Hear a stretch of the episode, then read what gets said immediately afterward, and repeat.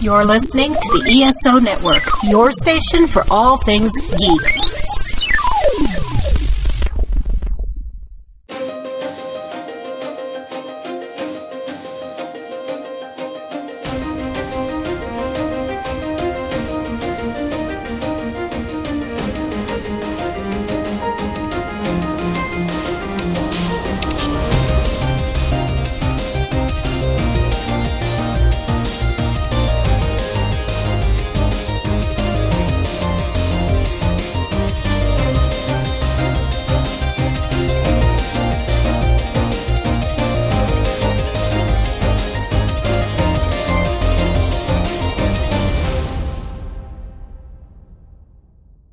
And welcome to the 42 Cast, your ultimate answer to fandom, geekiness, and everything. This week, I continue to try and catch up on all the geeky things that have been kind of coming in my backlog. And so, hopefully, by the time people listen to this, Defender Season 2 hasn't come out already.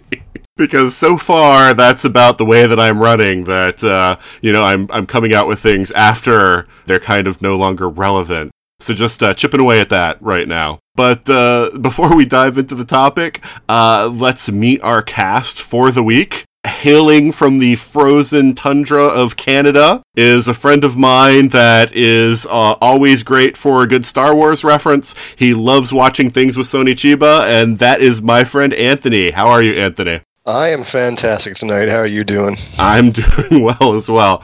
So, people, of course, listening to this can't see your avatar, but uh, you have a Skeletor avatar. Sure do. Which created a, a, some discussion beforehand. So, uh, just out of curiosity, is is Skeletor one of your favorite characters? Oh, of course. He's just fantastic. Hmm. Have you seen the um, the video that's been circulating on Facebook recently with uh, He Man and Skeletor doing uh, one of the dances from Dirty Dancing? Uh, I have not seen that. Oh my god! it's it's live action too. It's not animated. You know, until this moment, I thought my life was complete, but I guess not. I'll see if I can find it. it. Shouldn't be too hard, and I'll send it to you after. Sounds good. But uh, so, what's uh, been going on since the last time you were on? Um, not really a whole lot aside from working, kids. No, I I hear you. the extremely exciting life I live. I had a day today that was incredibly chaotic and was just running around with the kids and uh, shopping and. Speaking of running around with the kids, I went out a few nights ago with some people from work who were mm-hmm. like, you know, 10 or so years younger than I am. Ah. Let me tell you, it felt like I was running around with children. well, at least it didn't make you feel like you were ancient. Because that's the feeling um, that I um, get. I wouldn't say that. Because that's the thing that I have when it's like, because uh, you know, you're on uh, GameFAQs also, you know, with some of the guys, you know, on there, you know, that we talk to and you know, when it's like you find out that, you know, even though they're talking about like NES games and stuff, that they're 10, 15 years younger than us and the things that they, how they relate to things, it's just like, oh, you know, I'm. oh, cringeworthy. yeah, I know. It just makes me feel like I'm a really old man now, so. Yeah. thanks, kids. yeah, thanks, kids. oh, man. Yeah, I, I hear you there too. Oh, yeah. anyway, all right, well, it's good to have you back, Anthony. Thank you. And uh, next up is a man that, if you've been listening to the 42 cast, you know his voice very well. It seems like he's on just about every episode because we just can't get him to leave. And that is my nemesis, Mr. Ryan Guthrie. How are you doing, Ryan? Uh, you know, we are are drying out from Harvey here in Houston. Uh, just in time to watch you know, everyone in Florida, you know, get wet. I guess they have to one up us on everything. It's getting annoying. Yeah. You know. yes, that's what it's Texas all about, Ryan. Crazy state sometimes. You know? Florida doesn't always have to be the one. yeah, it's all about one-upmanship, Ryan. They just wanted to have that hurricane. So. That's exactly what it is. You know? But uh, from what I understand, you at least personally didn't get the worst of it from Harvey. No, we we we made it uh, high and dry, and um, I mean, thankfully, I was able to watch the Game of Thrones season finale. It would have, if I hadn't seen that, it would have gotten real. I'm glad your priorities are straight on that. when I found out the hurricane was hitting Houston, I wanted to make sure that you know you were you know alive and you had access to food and water and everything. And it's like, oh no, it's Game of Thrones. That's the important Yeah. thing. yeah. Ryan, are you okay? Yeah, I'm fine. You're leaving. He's he's going and taking the Iron Fleet away. Of course, I'm. Why wouldn't I be fine about that? Okay, He's never a mind. coward. Just reschedule the storm. It's fine. Yeah, I know the I know the big crisis for you, Ryan, was having to cancel going to Dragon Con. Uh, that one hurt. Yeah, it's, my badge collection is never going to be the same. But it, to all credit to Dragon Con and Marriott and Delta and everyone else, they all did right by us Yeah. uh, with you know prices and everything and tickets. Good. So shout out to them! Yay! Yeah, because I know there was a little question about that earlier, so I'm glad that that all got resolved. Eh, yeah, me too. well, yeah. So, so otherwise, everything going okay? yeah, everything's uh, going good. Um, just doing this now and taping Orville in the background, and we'll see how that goes. You know. Yeah, weird thing about the Orville here locally, it's playing at 11 o'clock, and I don't know why. Everywhere else, it's, I think, 8 o'clock central, but it's 11 o'clock in the local Wisconsin market for some reason. they don't like uh, Seth MacFarlane. Uh, That could well be, I don't know, but I'm guessing something's preempted it, but um, yeah, that's so. Yeah, I, I'll probably watch that. I'm not sure I'll watch it tonight, but at some point. Yeah. I'm morbidly curious. But that'll be a whole other podcast sometime. Yeah. Yes, It's good in to have you back, Ryan. 2019. Yes. it's good to have you back, Ryan. Thank you.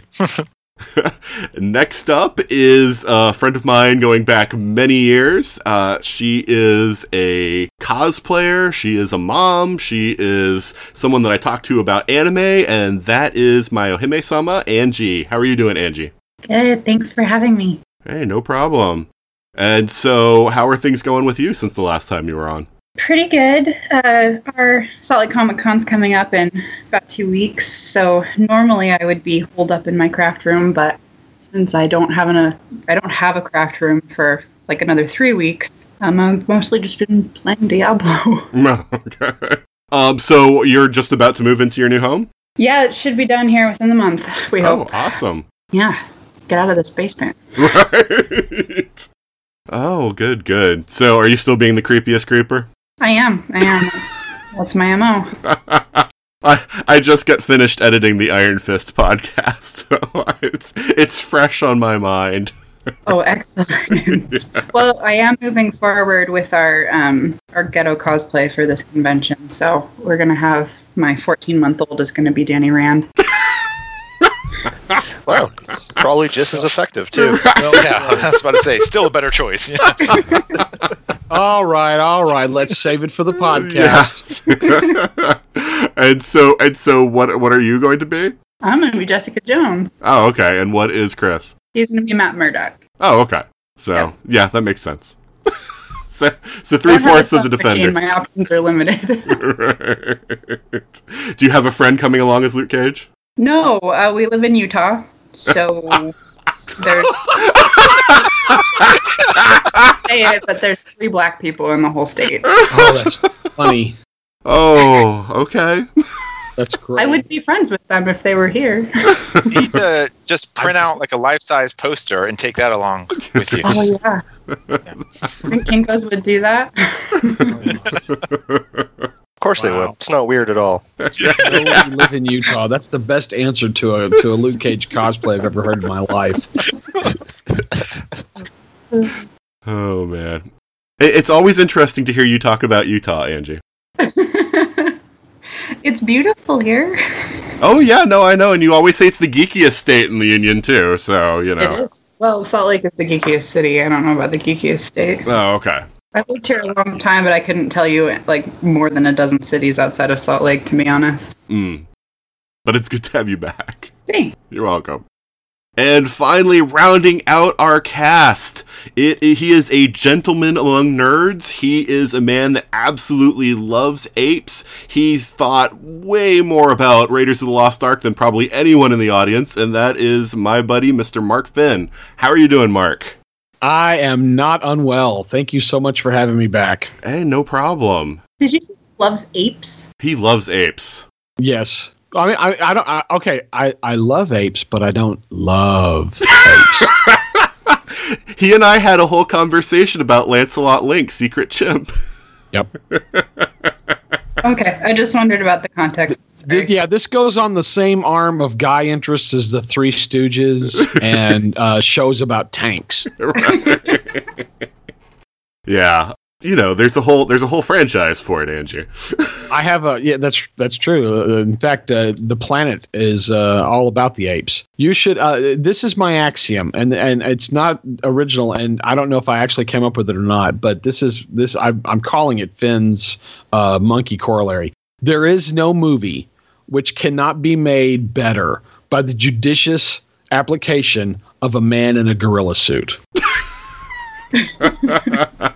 So like Conan the Ape Aryan. you know, if he was fighting the guy in a gorilla suit, that'd be Thak, which means we're getting rogues in the house. So yes, that would be amazing. I like where this is going. So, so so you would argue that Conan the Destroyer is a good movie because he fights a man in an ape suit in it.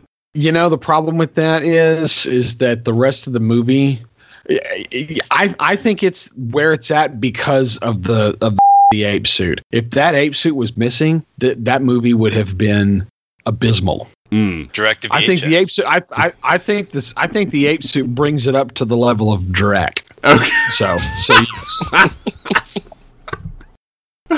So you see deep thoughts about apes and, and other things. So it's uh, that's me. I'm a thinker. so um how have you been doing, Mark? Uh, great. Uh, my wife Kathy and I just closed a production uh, of a of a play called Sexy Laundry that we performed uh, for the Backdoor Theater in Wichita Falls, uh, and uh, in it we play a married couple who has checked into a hotel for the weekend, a very very expensive hotel with a copy of Sex for Dummies, intending to spice things up, and it's a great kind of slice of life play.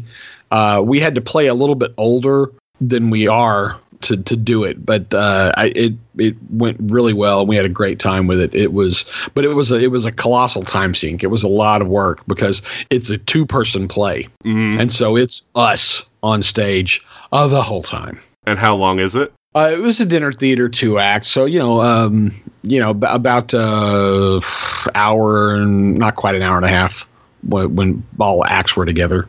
Yeah, that's still a lot for a two-hander. It's a lot. It's a lot. Uh, but uh, but it was it was really great. And and we're actually if we hadn't been so busy this weekend with the premiere of Stephen King's It, which is going to date this podcast, I uh, we're we're we're missing the play. This is the first weekend that we haven't been on the play, so we're. Mm. We, we, she's been throwing me lines all weekend, intending me to like say them back, and I'm like, I'm not going to do it. It's just going to make me sad. I just, please, let's just not go down this road, you know. So, Well, out of curiosity, how could the play be improved by a man in an ape suit? Oh, I think I think if you put both of us, well, okay. First of all, that doesn't always work for plays. But if you put both of us in gorilla suits and we just did it straight, this would have been the most amazing thing you've ever seen in your life. Oh yeah, it, it could have had a uh, copy of Sex for Apes. It would Yeah, yeah, absolutely. You know, So uh, do do you do this often, Mark? Uh, dress up like in an ape suit. No, I mean I Oh, mean perform oh, plays. Yes, act. Yes. You know, uh, for the last few years, I, I, Kathy is the actor in the family. She's done a lot of productions, uh, and uh, we used to be active in Austin uh, with my uh, with a old time radio troupe that I was the creative director of, called the Violet Crown Radio Players. We haven't done as much since we've been here in North Texas, but the last few years we've gotten back into it, and so um, kind of by dumb luck or happy accident, I've been in a production of some kind for the last five years, at least one once a year Hmm. for the last five or six years. So yeah, Nice. So it isn't like something like you're already working on the next play, but it's something that you do fairly regularly.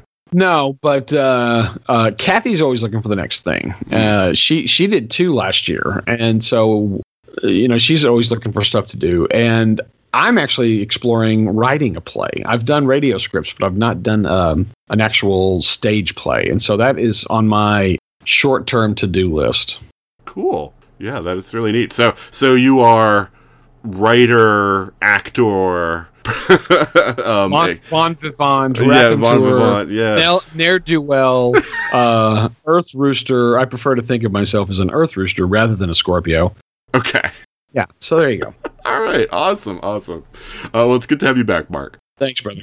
All right. So I know this is going to disappoint the audience, but this week we are not going to do five questions because I think this podcast, since it kind of encapsulates all of the Netflix series, is going to be big enough on its own. So, it, before we go on to the topic, we are just going to pause for a moment for a promo from another fine podcast. You ever been curious about the real or fictional worlds? In the beginning, there were laser kings and giant robots. Those who create I'm going to feed you to this tentacle monster now. no. or what inspires? And uh, I remember being in my room with my brother, and we immediately, like within five seconds, he decided he was a DC fan, and I decided I was a Marvel fan. And we were going through and sorting out all of the comics. And you might enjoy Be Tigers, the only podcast show where we take life by the tail. Now available on Google Play, Stitcher, and iTunes, and of course your favorite podcasting network. This is uh, Here Be Tigers.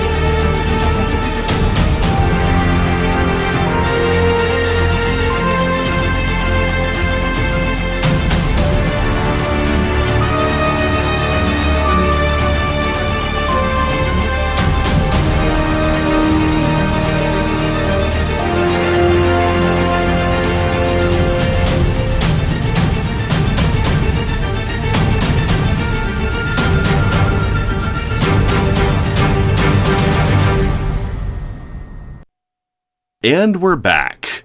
And this week, as I alluded to in the beginning, we are going to talk about The Defenders, the uh, Netflix series, not the comic book, because they are two completely and totally different things. But the first thing that I think that I want to get from everyone is just a quick poll of, with the four individual series that we got before Netflix, how do you rank those just just a few sentences on each ones. Don't don't go into a, a really deep dive on it. But uh, let's go Ryan, then Anji, then Anthony, then Mark. Okay, well, as I was watching it, I, I had this question in mind because that's what I wanted to do, and it didn't blow me away. So I would guess if I had to rank all the Marvel Netflix shows right now, it's the first season of Daredevil is still by far and away the front runner.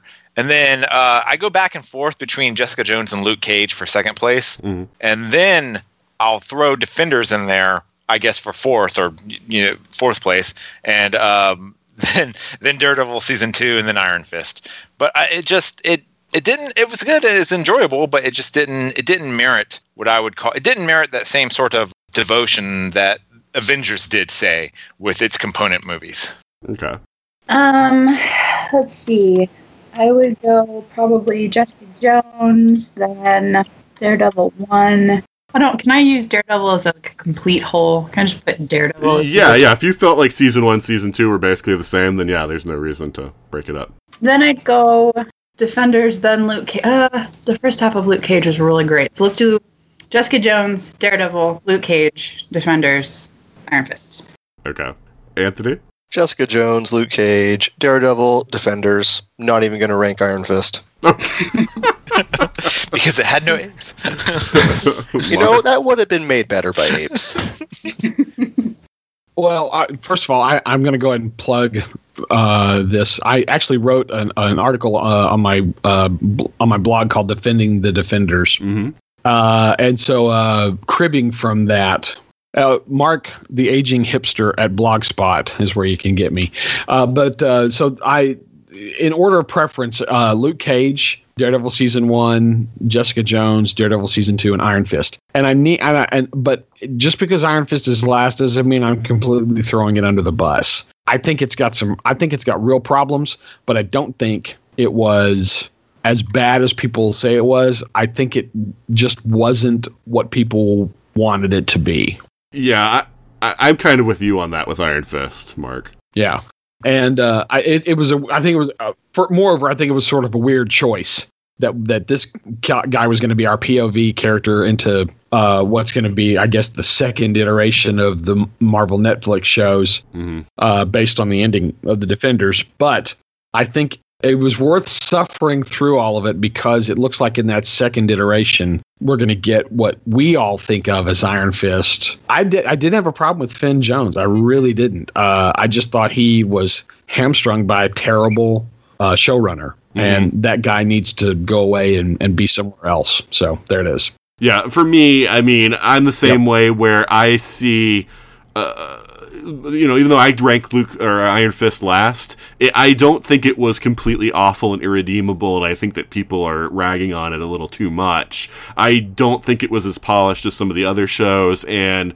as I mentioned in the podcast that we did about it, it feels like it was rushed to hit a date rather than waiting for it to get that sort of polished thing. It, se- it seemed like with, with a lot of the continuity errors and things like that, that just seemed like, you know, that they didn't really have the time uh, that they should have had. So uh, for me, the ranking is Luke Cage, then Daredevil. For me, the two seasons, like with Anji, are are fairly equivalent. Um, and then uh, Jessica Jones, then Iron Fist. But yeah, so that brings us to the Defenders, um, which is sort of the Avengers ish you know thing in that just like with that Avengers did with the movies we're taking the storylines from each of the characters and treating them as if they're you know this is sort of a sequel to all the shows just like Avengers like you could see Avengers Right. and look at it as Iron Man 3 or Thor 2 or Captain America 2 because all the through lines from their individual stories tied up in there and Defenders is doing pretty much the same thing so, how well do we think that it did at doing that? I, you know, actually, I, I really liked it. Uh, it, it worked for me, uh, mostly because I was able to. I had recently rewatched Daredevil one and 2 Mhm.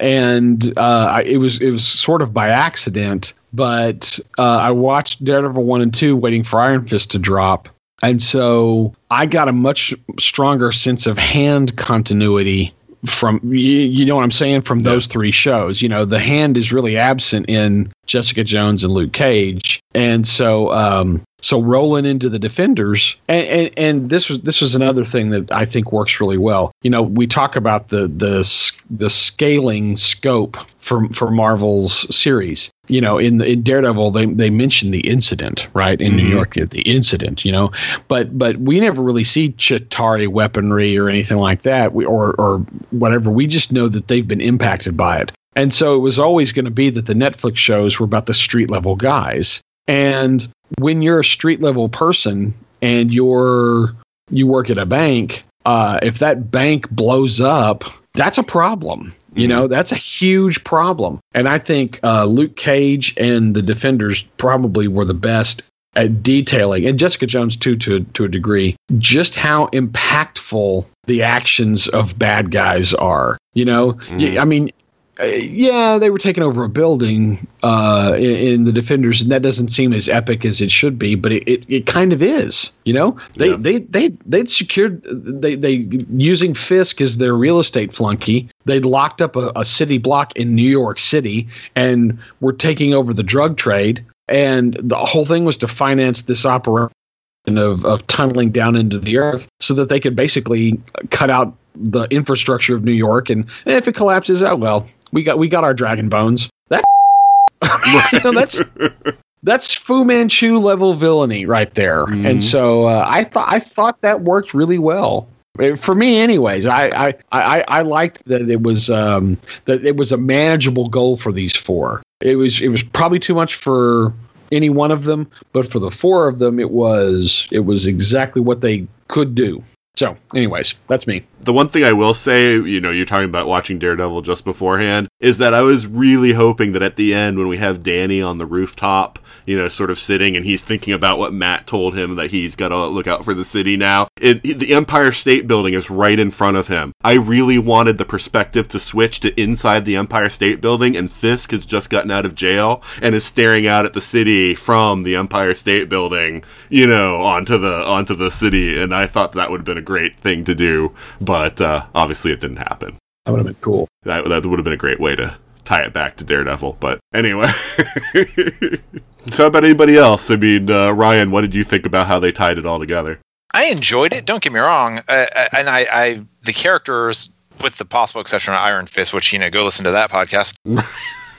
it was a joy to see them again and to be back in their world and the connections because we'd watched their series seeing how they finally blended together was fun Mhm. but i still feel uh, if you want to compare it to the avengers i feel like and maybe uh, i don't want to give joss whedon too much credit but um and the avengers seemed to be more than the sum of their parts. It, it was hulk and thor and captain america but it was more than just that. With the defenders I, I didn't get that vibe. I mean it was it was daredevil and luke cage and jessica jones and and iron fist but it never felt like it was more than that you know? Well, but here's the thing: neither of these guys is team players in the way that the Avengers are.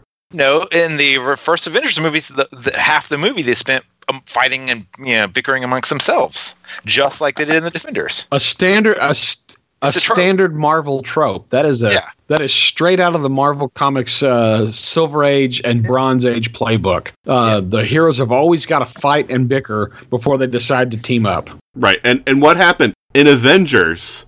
Coulson died to bring them all together, and in this, Sti Stick dies, and that's when they band together. no they banded together before stick died Well, but I mean to really like go on their final mission, just like with the Avengers.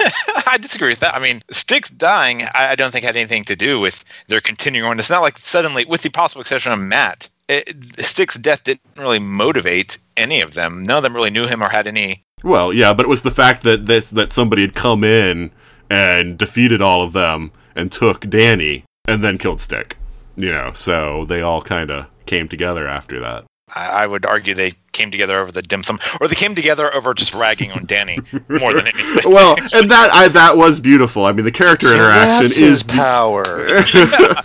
the character interaction to me is the highlight of the show. But uh, I mean, the last thing I would say on it is I just felt that while the hand, it did redeem the hand uh, to some degree. You, I guess I was expecting uh, Claire to be what brought them all together, not the hand. It felt Luke Cage and uh, Jessica Jones just felt a little shoehorned in there. Um, I think with ten more minutes of thought, they could have found a way just to incorporate, you know, um, something to do with Mariah to bring Luke Cage into it in such a way and I don't know, maybe something to do with Jessica's origin story, just just in a way that it felt like their purpose was there more than just defending New York City, which is a good and noble purpose, but didn't really feel like they had skin in the game. Ah, well, we'll talk about. Let let everybody else jump in, and then I'm gonna I want to come back to skin in the game. I have I have a point to make about that. I Bookmark.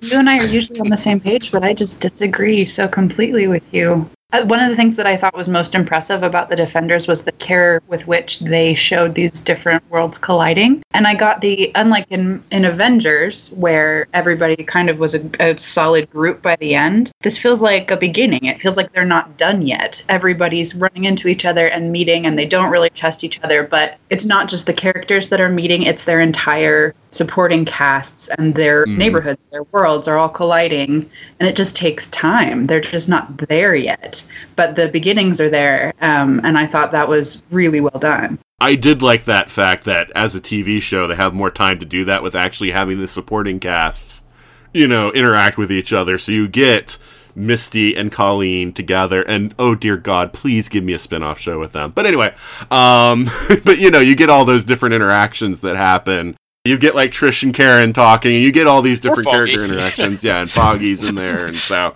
We refer to her as Vampire Jessica at our house, which gets real confusing when Jessica Jones is also in the mix.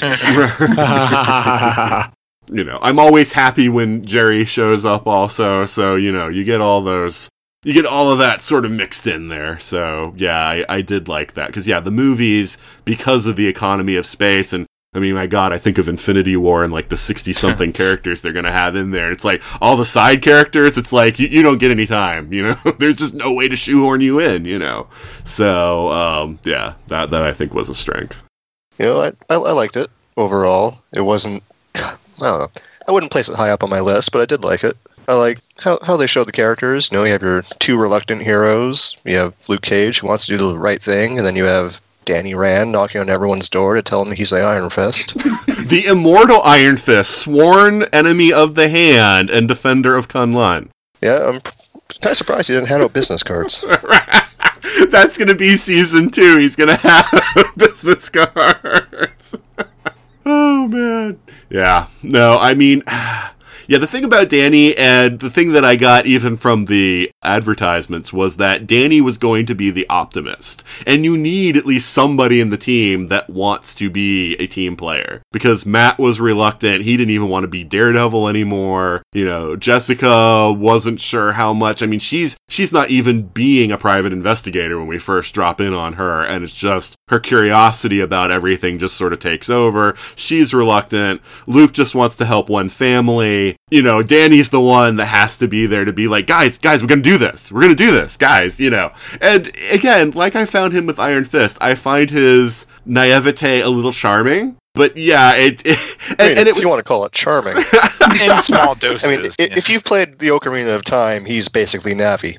right. But the fact that he wants to tell everyone in existence that he's the immortal Iron Fist, you know, sworn enemy of the hand. hey, hey, listen, listen, hey, listen. guys, guys. But uh, yeah, so but you needed that, I think, to to meld them all together. Oh, you needed it, but The, geez, these Danny. these you four se- these four faster. series these four individual series are all naval gaze series i mean it's all these people dealing with their personal demons Mhm. and for the arc that they were on the defenders basically is a reminder for them that they are needed you know and i think it's i think it's important at the beginning i think i think they all do have skin in the game that's the deal is they've got skin in the game in the in the form of uh, jessica's trying to clear this case out of guilt. You know, Luke's trying to help this one family with a troubled kid and and and keep them on the straight and narrow. Matt is trying to keep from beating the hell out of people, so he's going to take these side jobs.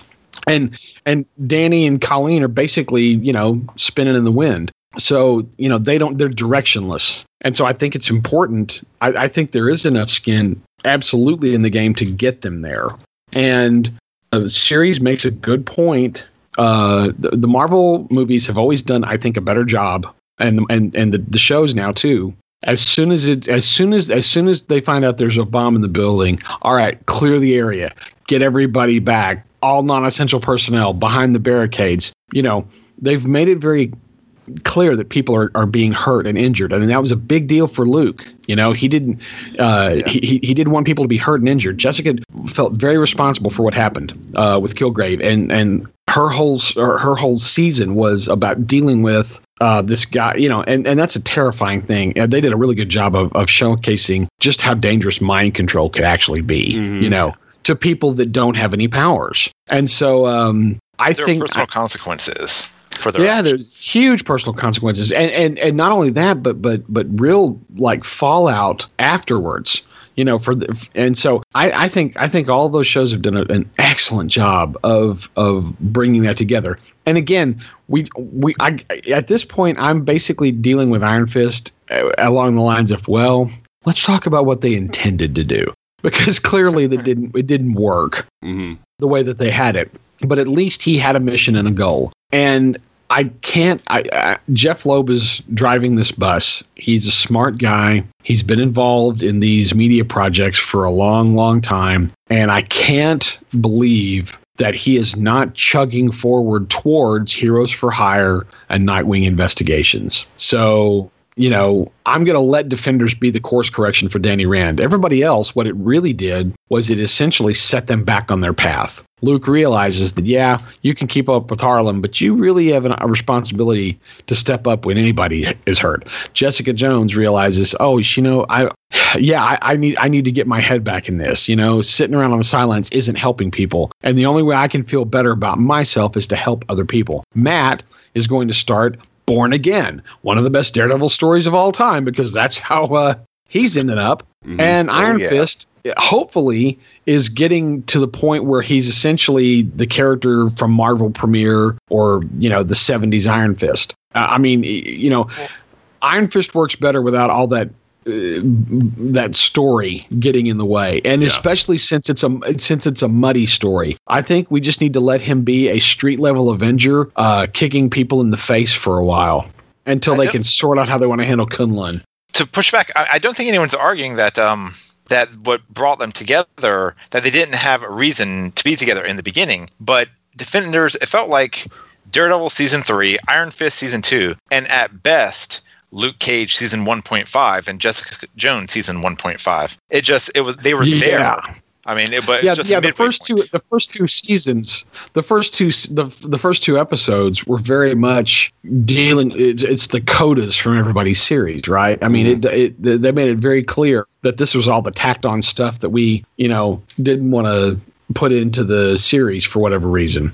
And I think part of the problem that we're running into is this should have never been called the Defenders. Yes. I don't know why they didn't call it Marvel Knights with the K. I don't know why, because that's what it is. You know, but they, but for some strange reason, they, they, they, they wanted to use, I guess, to establish the the copyright in terms of uh, television series uh, for the Defenders. So, okay, we'll call the Defenders. I think it's because it's a team name that's not going to be used in the movies. They know they're never going to do a movie called The Defenders, and like, crap, what's a team that we own the rights to? The Defenders. Okay, even though that's Doctor Strange and Namor and the Hulk and a bunch of, you know, we it, we'll just call these guys the Defenders because we own the name. Yeah. I, I I don't think it was ever supposed to be anything other than an event to wrap up everybody's storylines and and move everybody into the next phase of the Netflix shows. I I mean I, to me that's what it felt like, and and you know I may be I may be off on that, uh, Nathan, but I don't know. We'll see. And Ryan, I you know you were I think I don't think we're disagreeing here. I just feel like maybe uh, I never saw it as the formation of a team that's going to go forward. I don't. We may not get another Defenders movie, or if we do, it'll have to be a an, a, singular event. I, I could see these people crossing over in ones and twos, but it would almost have to be like a five boroughs thing to get them to come together again. Well, you know? I, I can, So, I can I mean- very much see. With at the very least, we've established that even if Jessica Jones season two doesn't have Matt Murdock in an episode, it might have Foggy. You know, we've now that we've established that they are all in each other's world. Even if we don't see the primaries in each other's series, we can see the others cross over, and that that would be pretty awesome. That's, that's what I've always enjoyed about Well, it. Well, here's the thing, though. Luke Cage, though, is kind of almost a centerpiece for this because he's got a relationship with Jessica. I hope they develop the relationship with Danny because Power Man and Iron Fist, I'm telling you, is one of the great. Co- I've been rereading Power Man and Iron Fist over the last, like, I don't know, six months or so. It's good. I know it's good It- stuff. It is excellent. I mean, and it is a commentary on you know uh, all so many things that deal with even modern. I mean, it's still it's still applicable today. I thought you were going to say that Luke uh, like served more coffee than Starbucks or something like that. no, but I'm just saying though that Luke. Luke is a character that could very easily go into those, uh, you know, go into those worlds. And and Danny, the only reason Danny felt more connected in Defenders is because they tacked on the hand into his backstory, which in the comics Iron Fist doesn't really have anything to do with the hand as far as his origin. But uh, you know, Matt seems to be the odd man out because Luke is a is a connection to the other two, but Matt's almost the odd man out in that group. But what I would like to see most of all, like what Mark said, I don't need a Defender season two. I would like to see Heroes for Hire. yeah, I think they're heading that way. I think they're heading. I think so too. just Right. based on the fight choreography. If you notice, Danny and Luke immediately start growing up in fights. They're I- playing on Yes, each other constantly.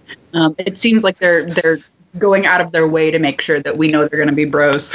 Yeah, the thing with Luke standing as the guy is firing the, the gun and, and Danny's behind him and then he jumps out, that is classic Power Man and Iron Fist right there. That is the tag team. Because Luke is the, you know, it's the old adage about the uh, unmovable object and the irresistible force. You know, Danny's the irresistible force and Luke's the unmovable object. And so they, they work really well together doing stuff like that. And I was squeeing, you know, watching that scene.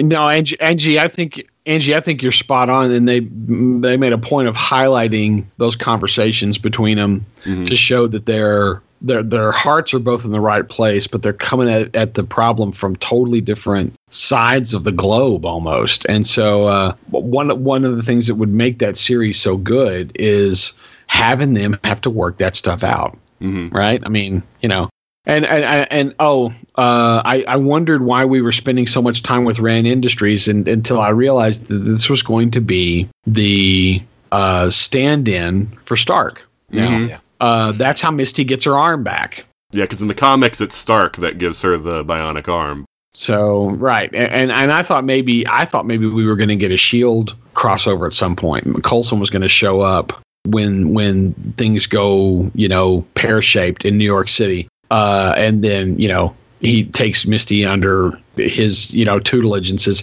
"Hey, I got a hand. Uh, how about a whole arm? You know, or something like that." But but so Danny Danny Rand's going to do it. So all right, cool, whatever. But but yeah, there's He's getting the RC Cola of arms. yes.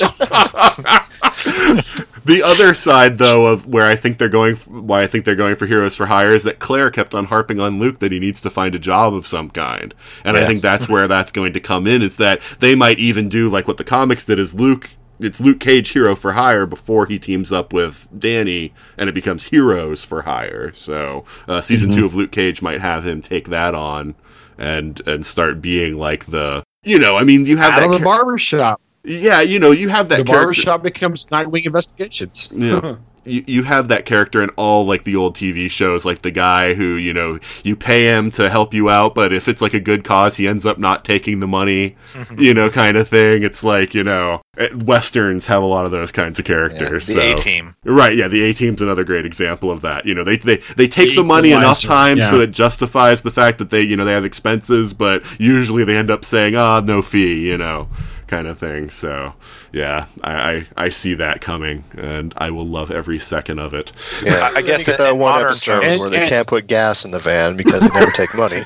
well, you see, but an updated version, it'd be like Heroes for Hire. Uh, they'd be crowdsourced. They'd have a you know GoFundMe or Patreons or something like that. Hmm. Yep, they could very well. They could I, very They're working for tell you likes on Facebook. The, the one thing about the, the the thing that really just kind of blew me away as as a sort of uh, weird note was how hard they tried to to get Colleen Wing and Misty Knight together. Mm, Yeah, Well, I, I think the problem. I, I think they they spent such a hard, a long time trying to. It, it feels like that that initial encounter was really forced. You know, mm. uh, I don't know who you are, but you've walked into the police station, cut up. The guy that I slept with said to trust you, so here's your sword back. what? Right. Yes. Police procedure at its finest. yeah, it, it, it, it, it had all the notes uh, of like, well, we really need to get these two people to like each other. I know, give her the sword. you know, it's just, it's just and, and and I mean, I, I think, and maybe that maybe that's me projecting. I I thought that them teaming up. I think her running in like disobeying orders and running in and saving Claire and getting involved in the fight was good and maybe was enough you know but uh, whatever uh, I'm, I'm glad it all panned out the way it did and Anji like you i think uh, they're telegraphing their punches here and are gonna i think i think what comes next is gonna be actually really good uh, in terms of um, well how about this? It can't get any worse for danny. So you know it's, surely season two is going to be better right? I mean just because. I don't know. Depends if there's a costume involved. I, I, I, I- you know, I want to see the costume, Ryan. Oh yes. I, I want to see the costume too, but I but it's gonna have to it's they're gonna have to be really careful with it. They've done such, they've done such a good job, like across the board, of realizing this stuff. I, Um, I and- disagree and- specifically with Elektra in in Defenders, but oh, you didn't like Elektra's costume? it looked like she walked out of a hot topic. I she's Elektra. I I hate that outfit. I don't know what they were thinking. They should have just left her wrapped up in red ribbons. Well, I, yeah, the the red ribbon thing is is pretty classic. That's true. But by and large, they've thought it all through, and I and I think I loved the fact that we got 15 seconds of Luke Cage in in his classic attire. Yes. At which point he said, "I was a damn That was fool." one of the And- best things. and Loved he it. was right. It, it looked it, it would have it does not play. Uh, so uh, I, I want him. I want to. I want Rand in a costume, but I really want them to, you know, keep it. I don't. I don't. I don't know. I don't know what form that would take. To, to but but it, it, it can't have a high collar. They got Well- Daredevil into a costume that worked, Yeah. so it's Yeah. doable. But I love the comments in Defenders from Jessica about it. nice ears. the bandana worked better. or the scarf. Yeah, the scarf. Yeah. Better. So- Well, After I- she said it it looked occurs to me. It occurs to me that, I, that, of course, we saw the little shaky video footage in the Iron Fist show Mhm. of the guy with the Zorro style mask. But the fact that when he meets Matt for the first time, he's got that kind of mask on, I thought was pretty interesting. And Mhm. it, it may be something that leads us to Danny's choice of a mask for you know for what he wants to do. So so you know we'll see. Uh, but but I just I, at at this point, uh, even even the even the the the myth steps for for the Netflix shows have been have been forgivable. You know, yeah. I've I've said this more than once, but if you took Iron Fist as is, as as we got it, throw it back ten years to before the start of the Marvel Cinematic Universe and all this other stuff. First of all, people would be like, "Iron, F- you're doing a Iron Fist? Surely you mean Iron Man? No, you mean Iron Fist. Really? You're doing you doing Iron Fist? Wait a minute. Danny Rand. Mm-hmm. The Kunlun. Yes. Misty Knight. Yes. Colleen Wing. Yes. Iron Fist. Yes. Get the here. I mean, no one would have believed it. But then if you put that next to say Ben Affleck's Daredevil and Jennifer Garner's Elektra and Halle Berry's Catwoman, you know, right? there you go. I, I don't think those those are all in the same even tier, but okay. well, but my That's point, my my point is, is that is that as bad as Iron Fist is, I think I think people are more expressing their disappointment because the other shows were conversely as good. hmm I, I, I kind of I had the same thought as you, but I phrased it differently, Mark. I didn't say if you took it back ten years it'd be fine. I said Iron Fist, as it is now, would be fine on the CW. If it Right. was put up with Flash or Arrow, Yes. it would Yes. yeah, it would fly perfect. Yeah, more more so like first season Arrow for me. But yeah, I, your point is is is very well made. You know, if, if as a standalone, we would not have minded as much as as as we have. But but you know, after especially coming off of Jessica Jones and Luke Cage, Yeah. right? Especially coming off of those two shows, it really it, it the the notes that it the false notes that it hit just they they jangled on the ear man. And and and then there was the spacing issues you know and and and the repetition of these you know i i get it. Corporations are evil. Thank you. Let's move on. You know there's so much of that. So uh you know thankfully he's not the the showrunner's not going to be on season two. Thankfully we're going to see other stuff come out in the meantime, in- including uh, a Punisher thing, which is bonus for us. And um, by the time we get to Iron Fist season two, I expect they'll have already done another Luke Cage, and so they're in a real good position to to stick the landing with him. Yeah, they're they, they're already filming the next season of Luke Cage, and they've already filmed the next season of Jessica Jones. The question that I have, and that I think, because you would think they would do them in the same order that they've already done them, which would mean that Iron Fist would be at the end of the next set. But because of the fact that Matt left Danny as the one who needs to protect New York in his absence, I suspect that actually Daredevil's going to be at the end of the next group of four. And that Iron Fist season two is going to come after Jessica Jones and Luke Cage, and then we're going to Oh, ah, have sure. Daredevil. But we'll see. We'll see how that turns out. But one thing that I read that I thought was an interesting analysis was that when you look at the various Netflix shows, it seems like the creative teams went out of their way to understand, you know, the group that you know the sh- the show is. But you know, Jessica Jones was very much a study of you know uh, uh, people who have been in abusive relationships and how they you know come out of that. Uh, Luke Cage was very much a examination of Harlem and that lifestyle and everything. But Danny Rand, who's the one whose origin should most be about somebody actually embracing a lifestyle 1994 Justin Timberlake. but the, you know, but but the Iron Fist is something that you have to train to do. The rest of these guys sort of like came upon their powers. You know, Danny had to train. So if there was a show that should be steeped in a particular culture and a particular mindset, it should be Iron Fist, and that it should have gone into sort of the you know uh, uh, mystical or uh, martial artsy sort of realms that you know he he would have had to embrace to just excel in that environment. And instead it seems like they didn't try at all to understand you know any aspect of that life. And that's Yeah. why it fell so flat. And i mean the fighting was another thing that we talked about in the iron fist episode you know was really poor. You know i mean we, we should have seen some of the you know the best martial arts we've ever seen on television. And instead it seemed like uh, hasty cut hasty cut hasty cut you know done you know uh, and and it was it was definitely better in the defenders although there's a little more shaky cam than i would have liked but uh, you know I, I i was very disappointed in the in the even the fighting aspect of iron fist Okay.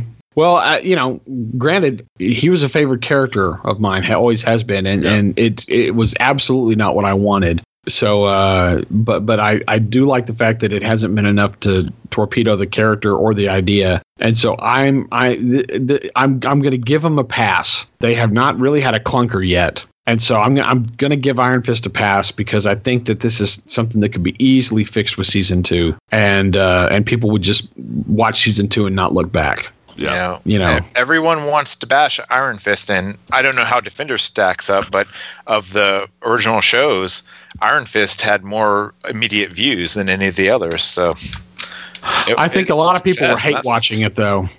It- Netflix doesn't care. right No, but, they, but- no, they don't. but to be fair, though, that just says more about the previous shows than it does about Iron Fist because those shows It primed does. everyone to want to jump on Iron Fist as soon as it Right. dropped. Yeah, and, and I think I think a lot of people were cringe watching it with with the with the idea of I can't believe they didn't get an Asian American. I can't believe they you know blah blah blah whatever whatever your plug-in Outrage. complaints well from your from your filter was you know Mhm. I, I I heard people I, I the, the the the range of bitching I've heard about Iron Fist has been astonishing in, in both its depth and its breadth. and my thought was it's a it's a Netflix series. I mean, it's it's it's a show on a on, on a content provider. I mean, it's not even tied into the movies. If you if you're if you're like a movie guy, y- you know, he is not going to be showing up in the Infinity War. More's the pity, I say. But you know, uh, it, it- when they when Telling they panic, I am the immortal Iron Fist.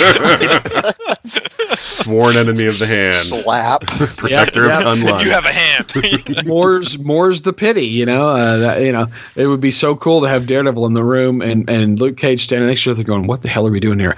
I don't know, man. Let's go get some shawarma." You know, that that would have been great. Th- That's Yeah. the twist. The real hand that he's sworn to defend against is inside the Infinity Gauntlet. Is is Thanos' Infinity Gauntlet? That's right. well, although I will say this, when they ducked into the Chinese place and were hiding out from the hand, I turned to my wife and said that should have been a shawarma restaurant. Well, once again, the in the Marvel storytelling tradition, you know, the movies have done a really good job of picking up the quiet moments in Marvel comics. To me, Marvel, I, I love Marvel comics when they're, you know, I grew up on them, but. My, my favorite things about Marvel comics were always the scenes in between the next battle or the next confrontation where, you know, in, in the X Men, you know, Spider Man swings down and sees Danny Rand and Misty Knight out on a date, and and so he asks about Colleen Wing and Luke Cage, right? You know, and uh, and they they chit chat for a few minutes, and then he flies off, but then he turns around and Arcade's grabbed him. You know, so that's a that's one of those really cool things about Marvel Comics is that is that you know when Ben Grimm and, and Cap and Nick Fury sit down and have coffee and talk about the war, Oh, poker. or whatever, They or, play or poker. over poker. Yeah. the poker game is a, is a classic. So this the, these series and the movies uh, have really done a great job of continuing that tradition. And there's several there's there's a number there's actually quiet moments in each. As soon as these guys start pairing up, there's wonderful interactions between each of them that that that fit in that regard. That uh, not only uh, advance character and and move plot along, but but really show. You know, I, I love I love, for example, that Jessica tells the daughter of the of the guy that was murdered uh, uh, Matt's origin story, basically. You know, about about battling Jack Murdock. You know, that's great. You know, of course Jessica Jones would know that. You know, uh, I mean, in between drinking, she is a good detective. Right. right. Ex- yeah. And but but you know that's one of the things where you know if you ha- if you were just watching the defenders and for, i don't know why you would be that guy. I i, I really i really and, and- and if you're listening and you're that guy stop being that guy okay? Or that girl. Just just don't. You you, you you all you do is, is screw it up and make us have to talk more. Right. but if, for for people who missed the part, where she's a private investigator for 13 episodes in her own TV show that won awards, duh. You know, it's good to see her do detecting in the Defenders because there's not a lot of room in the Defenders for people to, you know, to to to perform in their own idiom. You know, Matt's legal experience basically walks in and says this interview's over, and then the rest of the time he's punching people. So at least Jessica Jones got to do a little bit of of some, you know, I checked up on you. You know, I, I once I figured out who you were, I went and looked. So uh, th- those those little moments really, to me, are are what sell the series and will and will continue to be a highlight of these shows going forward. Yeah, I, I agree on all of that. Uh, although I think that now we've been talking about the main characters a lot, we should go a little bit into the uh, side characters. And the one that I most wanted to talk about is Stick. Because Stick, from the very beginning, when he first appeared in Daredevil, I have absolutely adored his character. I, I felt like the whole father son thing that he had with Matt was perfectly done. Uh, to me, that is probably the most powerful episode of the Daredevil series. Uh, is the one where he comes in and we have the flashbacks between young Matt and you know him training with Stick and what's going on the present day. And I loved seeing him in Defenders. Heartbroken that they killed him off. Uh, a little upset that they have just wiped out the Chaste wholesale. you know, in the series. But um, but yeah, I just just uh, wanted to know what uh, you know. How did everybody feel about uh, supporting cast? We're gonna go into villains after this, but uh, you know, what did you feel about the uh, the supporting cast and their presence in this? Sometimes too much, sometimes not enough of them. Mm, Uh, you know, like I can always use more foggy. I'm sorry. right. But and and for obvious reasons, Misty and Claire and Colleen hogged most of the attention. But like you said, it- like we've been saying, it seems like almost a setup for their own show. I would say, and I think we got Jeri what once, maybe twice. So I, I think about Stick is and, and the Chaste and all that. I I think they finally realized they just need to put the hand to bed and, and just move on to other stories. And like it or not, Stick was always going to be a part of that past. And you put the past where it belongs in the past. So, eh. Ooh, I did like when they had was it Karen and Trish together uh, for a few seconds. You know, they they hinted at so many possible combinations, and so I'd like to see. I, I think they could have explored that more. I'd like to see where they could take them in the future. But you know, I would like to see in all the shows for just regular crossovers that don't have to be big deals Yeah. of just them crossing paths with each other. absolutely. Yeah, I think that's I think that's setting up now that everybody's been in the same room and knows each other and knows that they have connections to the other things, mm-hmm. right? Mm-hmm. So yeah, that's a that's a I think that's a, a going to be a conclusion. I I do find it amusing that Matt's the only one though that has a secret identity, and I liked how they played that up. You know, with this storyline of you know of, of of all the gyrations they had to go through to sort of like be like you know why are you people here and you know how, what's your connection and you know and then all the you know get Matt his costume on the QT and all that kind of stuff. you know, Yeah. I, I like that. I liked that they even managed to work in Matt's priest Yes. just for one scene, and it was you know it's a powerful scene. And of course, we all know who the woman is at the end, right? That they're calling for at the at the convent, right? Have all Oh, of you read? Have you, all of you read Born Again? And Anji, have you have you read Born Again? Are you familiar with the story? No, I'm not Okay. really a comics reader. I'm kind of blind to that stuff. An- Anthony, are you familiar with uh with that Daredevil story? I believe I am. It's been a while since I've read it, but I, right, I think I know where this is going. Okay, cool beans. Yeah, it's uh, the, the the the shot at the end of the of the thing, Anji, when he's looking down at, at Matt wrapped up in in bandages on on the hospital bed is straight out of Born Again, which was Miller's return to the Daredevil story and and one of the best Daredevil stories of the of the Bronze Age, you know, going forward. And it looks like that's going to be and and the nun is Matt's mom. Oh, cool. Spoilers. Yeah. yeah. And I, I, I was never clear on this, or or maybe I was clear at one point. It's been so long since I've read comics. Did Matt think his mother was dead, or did she he know that she had just left? Yeah, no, that's uh, it was a surprise. The, the, it's going to be a yeah, and so so this all uh, plays into uh, this is going to be uh, season three is going to be all sorts of Catholic guilt and him deal, dealing with his faith, which which is good. I know this is this is going to be great. It really will, and and and I think it's probably going to put the final capper on the Electra story because I'm pretty sure in season three is the return of Wilson Fisk and Deadshot, and here we go. You You know, Bullseye. so or Bullseye. I mean, yeah. Yeah, jumped uh, jumped universes there. did, did I though? Really? Yeah. aren't, aren't they kind of the same crazy guy that shoots Huh. things and hits stuff? Anyway, Never misses. Yeah. so so yeah, that's going to be a uh, so that that was definitely a, a, a tease and a setup. Uh, Unless they throw Fisk and uh, Punisher, who knows? He's got a history with him too now. well, and, and I, we He- know he that be. Karen's going to be Punisher and maybe Foggy. But uh, I don't know if anybody else will. But yeah, no, I think you're right. Um, especially since the the echelons of these of these people, right? Uh, lawyers and politicians and you know the news media and and reporters. It, it's it, it would be very easy for foggy to call alias investigations and say i've got something i need your help with. It would be super easy for karen to call trish and go hey i'm getting a lot of chatter from my people about this. So I, I think I think all this is basically just a giant setup to have these characters interacting. One thing that I'm really looking forward to is in Daredevil season two, you can tell the wheels are turning in Fisk's mind when Matt visits him in prison and he says, Bring me the file on Matt Murdock. And I think that, uh, uh, converse to the comics where Fisk got a tip off indirectly about Matt's identity, I think Fisk is just going to put it together himself, which I think will be way better and make him a more, you know, powerful character in that he's just going to put two and two together. So I think we're not only going to get Fisk back, I think we're going to get Fisk who knows that Matt is Daredevil. Oh yeah, yeah, And that is going to be beautiful. the best. I know. Because that's another guy. I mean, even though, even though it has nothing to do with the Defenders, because he wasn't in it, uh, Vince D'Onofrio has just killed that role. Oh, definitely. I've I've So been a Vincent. D'Onofrio fan for forever, and so uh, I, it is it is marvelous to see him. See what I did there?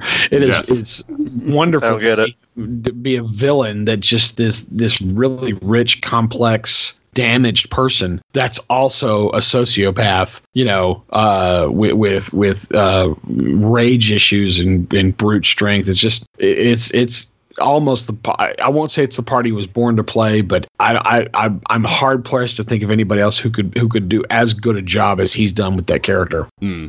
Well, come on, we had John Rhys-Davies back in the 80s. I, I I'm gonna I'm gonna I'm gonna crawl through the microphone now. we and I love me some Sallah, you know. right, right. I, I actually think John Rhys-Davies wouldn't have been a bad choice if he had gotten a better better writing for that. But but anyway, that's a Michael Clarke Duncan was a great actor. no. That's Uh, true. Yes. And the the problem with all of those is that prior to all this Marvel Cinematic Universe stuff is, you know, they go, we're doing a Daredevil movie. What Daredevil movie, story should we tell? Well, the, the the story that everybody remembers is the story about Bullseye and, and Elektra. So let's do that story. Okay. Well, but wait, wait, isn't that like a big long thing? Yeah, yeah, yeah. We'll just condense it. Right. Oh, we'll put in all this other stuff too because you know this may be our only chance to do a Daredevil movie, so we better cram it full with as much you know other crap as we possibly can. And so what happens is you get that. You know, you get Ben Affleck on a on a seesaw with his wife. You know, th- th- this what I love about this long form storytelling, and I and I, I I'm really amazed at the people who are complaining about it. I love the fact that we're taking 13 episodes to get to know these people. Yes. I yeah, they run a little long, and sometimes I go, oh, geez, that was a that, not much happened in that hour. They but could lose a few episodes. They could they could do it in ten. You know. y- they they they could they could do it in 10, and you know, honestly, I mean, I was looking at the first season of Daredevil as, as a really good example of, of this slow burn. For the first half of the series, it's more about the Kingpin than it is about the Daredevil. Mm-hmm. And and you find yourself really sympathizing with the Kingpin. And even though he's doing stuff, you, you can you can see it through his eyes. Like, no, he, he he is trying to make it better. He's maybe being a little heavy handed. He's taking this control thing a little too far. But you can see where he's he's shooting for something here. And if they would just leave him alone, maybe this vision wouldn't be so bad. And then we get to the part where he confronts Daredevil and he turns on him and goes, Take your shot! And then starts just beating the cowboy out of Daredevil, and you go, "Oh, right, murderous psychopath. Got it. Yeah, I forgot think that was that. established when he destroyed the Russian's head with the car. Yeah, that was part. yeah." Well, but- and, and and again, you know, it's that kind of uh, there's a there's a there's a famous quote from Hitchcock uh, that's apocryphal, I think, uh, that an American audience will accept any nefarious behavior from a character provided that they are good at their job. and and and that's how you get Tony Soprano, right? And so uh, so so the Kingpin was sitting in that kind of space for a while until you realize, oh no, he's this is this is not going to go well. He's just handed all the drug trafficking over to to Madame Gao, you know, uh, and she's got a piece of paper that's got Danny Rand's symbol on it. I wonder what that's going to mean. You know? So there was all this wonderful stuff, and I just feel like that the that wi- I think that stuff was in motion from the first season. No, I disagree. Well, yeah, I, I I think there were some continuity problems uh, because the hand has sort of morphed over the course of the of the series, and even how their resurrection process works. You know, uh, uh, what's his name? Meach, um, not uh, yeah, Harold Meacham. Yeah. You know, he gets the process once, and he can die any number of times and come back. But they made it clear in the in Defenders that they even though these guys have come back many times, they need more of that stuff. You know, if they die, they're not going to come back again. I thought it was if they got their heads cut off, they couldn't come back. Harold never got his head chopped off. Yeah, yeah, yeah, no, it's it's like a Highlander thing. Right, but the thing is, they still needed more of that stuff. yeah, this, yeah. mhm. Yeah, the dragon bones. Yeah, the dragon. Unless you're bones. Meacham. Right, and Meacham could die any number of times and come back. Like they need, they would need to undergo the process again. Is basically what they were saying in Defenders. I think it may have morphed over time, but I think the hand was always going to be the end play, Yo, uh, that I agree with. I, A- and I, Iron Fist was going to be in play. I don't think in season one that they had plans for Gao to be part of the hand. Yeah, though that was another one that changed. Yep, Yeah, because she's Maybe very so. clearly against the hand in the first two seasons of Daredevil and in Daredevil. Yeah. And that's and that's that's a good segue to get to talking about our villains because one of the things that I think was kind of a problem with this series is that other than Gao, I am not intimidated by the villains at all. Uh, Gao has just built herself, uh, you know, since she's been around since Daredevil season one, has her character has built up to the point where Gao's presence, that the acting that that actress conveys, you know, she is an imposing figure, and as well as Sigourney Weaver acts, she never at any point seemed to be a credible threat. And that was kind of, and Bakuto seems like, a, I mean, making him one of the founding members of the hand, I thought was ridiculous because Bakuto always strikes me as like a pretty boy dilettante that's decided to, you know, form this charismatic cult where he sleeps with his students. You know, uh, I mean, he's not, mm, eh, he's not a threat. Uh, they built up the Japanese guy. He was a little intimidating, but not really. Well, even he felt killed like, Nobu oh, it's the hand. We need a Japanese guy. Uh, Well, yeah, I mean, Nobu was more intimidating than him, and Nobu was supposed to be like his disciple, and it's like this guy was kind of like, eh. You know, Gao they turned into full on telekinetic, which I was a little disappointed with because I like the idea that when she pushed Danny, that wasn't telekinesis. That was just she has such a powerful punch that she was able to knock him across the room. But in this, it's like she doesn't even need to touch things; she just points her hand and things go flying. That's chi. That's not telekinesis. It's chi. Sure. It's, it's a release of force. Sure. I mean, either And way, it's what you're though. I would have liked, I- as I Like said in the Iron, times. as I said in the Iron Fist podcast, I wanted full on Yoda versus Dooku CGI. You know, with Gao just like throwing people around and beating stuff up. You know, I didn't need her just sort of hanging back and just pointing her hand at things and having them fly across the room. That's far less intimidating. But she still, I think, of all of them, was the most intimidating. Yeah, I mean, my ranking system from the beginning is based almost entirely on how much the villain scared the crap out of me. hmm Um, sure. Yeah. So David Tennant goes the I'm terrified of the purple man. Yeah. Um, and yeah, but Luke Cage first half was fantastic. I by the end, Shades and Mariah just weren't doing it for me. and I think Defenders, as much as I love Sigourney Weaver, I just didn't I didn't get it. They were menacing for no reason. I didn't know what they wanted, and I wasn't scared of them. I think Sigourney Weaver just needed a hug. Yeah. Or a second opinion from a different doctor, you know. Yeah, maybe. yeah. I think the idea was that she had cheated death so long that as soon as she didn't Yeah. get the stuff, it was like her body was just breaking down, you know, on its own. I don't know. I, I just felt like, and, and to me, that was one of the uh, prime weaknesses of the series is that the villains just didn't seem all that scary. Yeah. To, to throw it back to the Avengers comparison, there was no Loki in this bunch. Right.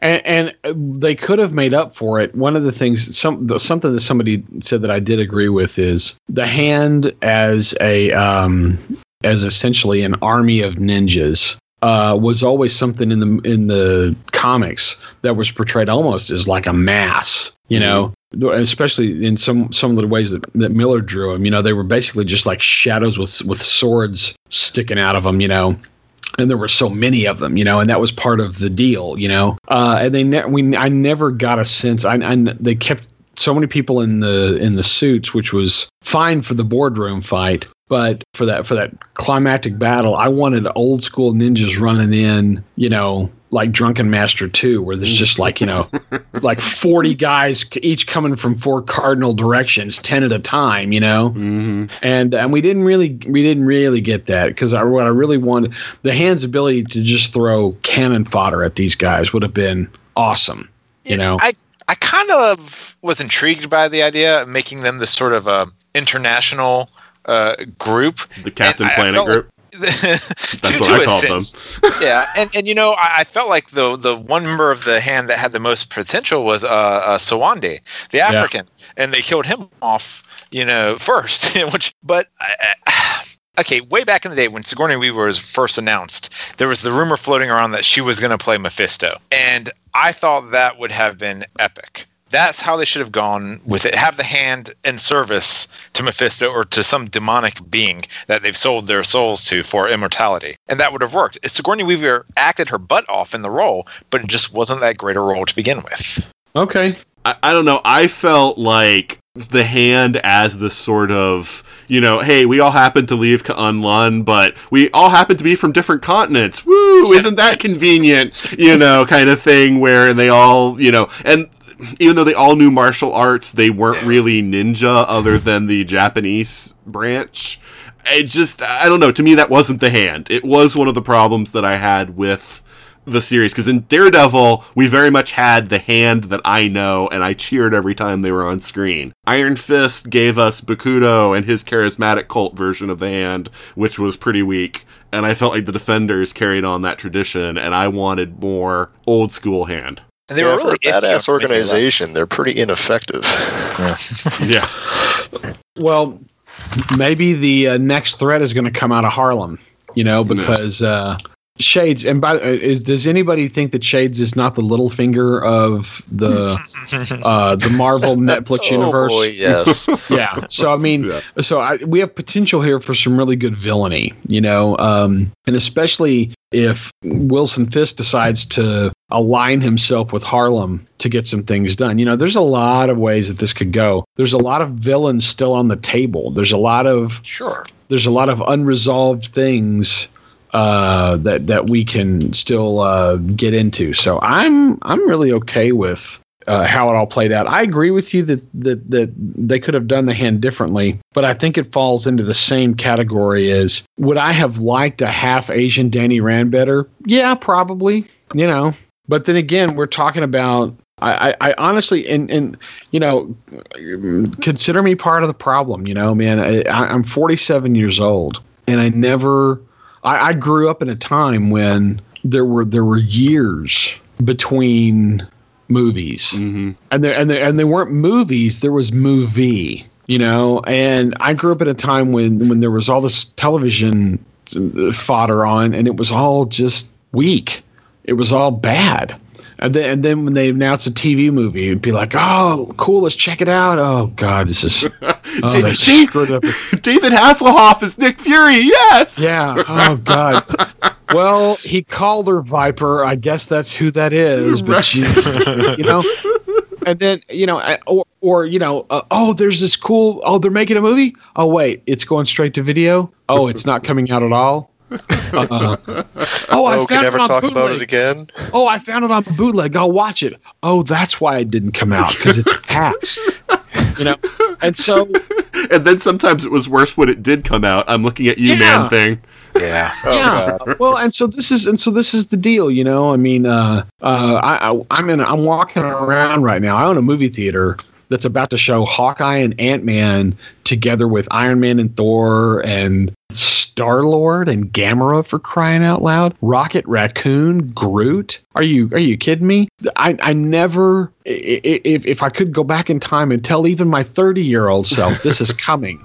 My 30 year old self would punch 47 year old me and take my lunch money and be like, "You're an idiot. This is this is the dumbest thing ever." So uh, on one hand, I'm like, you know, this maybe this didn't meet my expectations, but I didn't have expectations to begin with because I never thought we'd get this. Yeah. It's it's like it's like in Batman and Robin when they mentioned Metropolis, and you, that was the best. You just felt like suddenly the possibilities opened up, and this is Right. the realization of that. Yeah, What we have now. yeah. It was ac- yeah, it was actually in Batman Forever. No, it Yeah, yeah, no, because the Graysons, the circus with the Graysons was going to move on to Metropolis after Oh. Gotham. That So it was in must fact halfway Batman to Forever. Metropolis by now. Yeah. I see it coming out of George Clooney's mouth for some reason. Nope. Uh, uh, I think I think what you saw was actually a cry for help. Oh, Coming George Clooney's mouth. but uh, yeah, I mean that's the thing, and, and the thing is, I, I do have some criticisms about both how Iron Fist has been portrayed as well as the Defenders, but by and large, I am enjoying these Netflix series. I think that they are fantastic.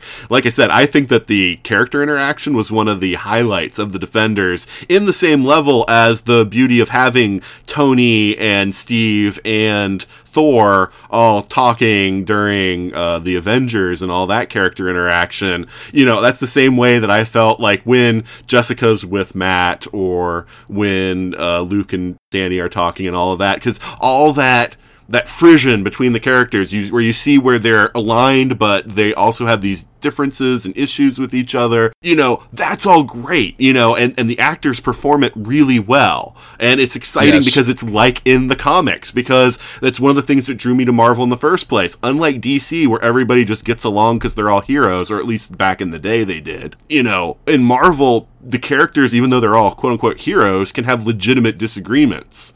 And i loved Right. that. That that's what excited me about it was that you know it's it's like a level of storytelling above where you know we're not just dealing in black and white there's shades of gray also it's it's more than that, I would say, because even compared to the Avengers, where they're gods basically, the Defenders are people 1st They're people with these abilities, and even someone like Luke Cage.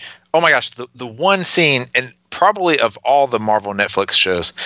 The most powerful scene for me was in The Defenders when Luke Cage is with that poor woman when she finds out her third child has died. Mm. And that one, that scene tore me up, and more than any other scene in any of the series.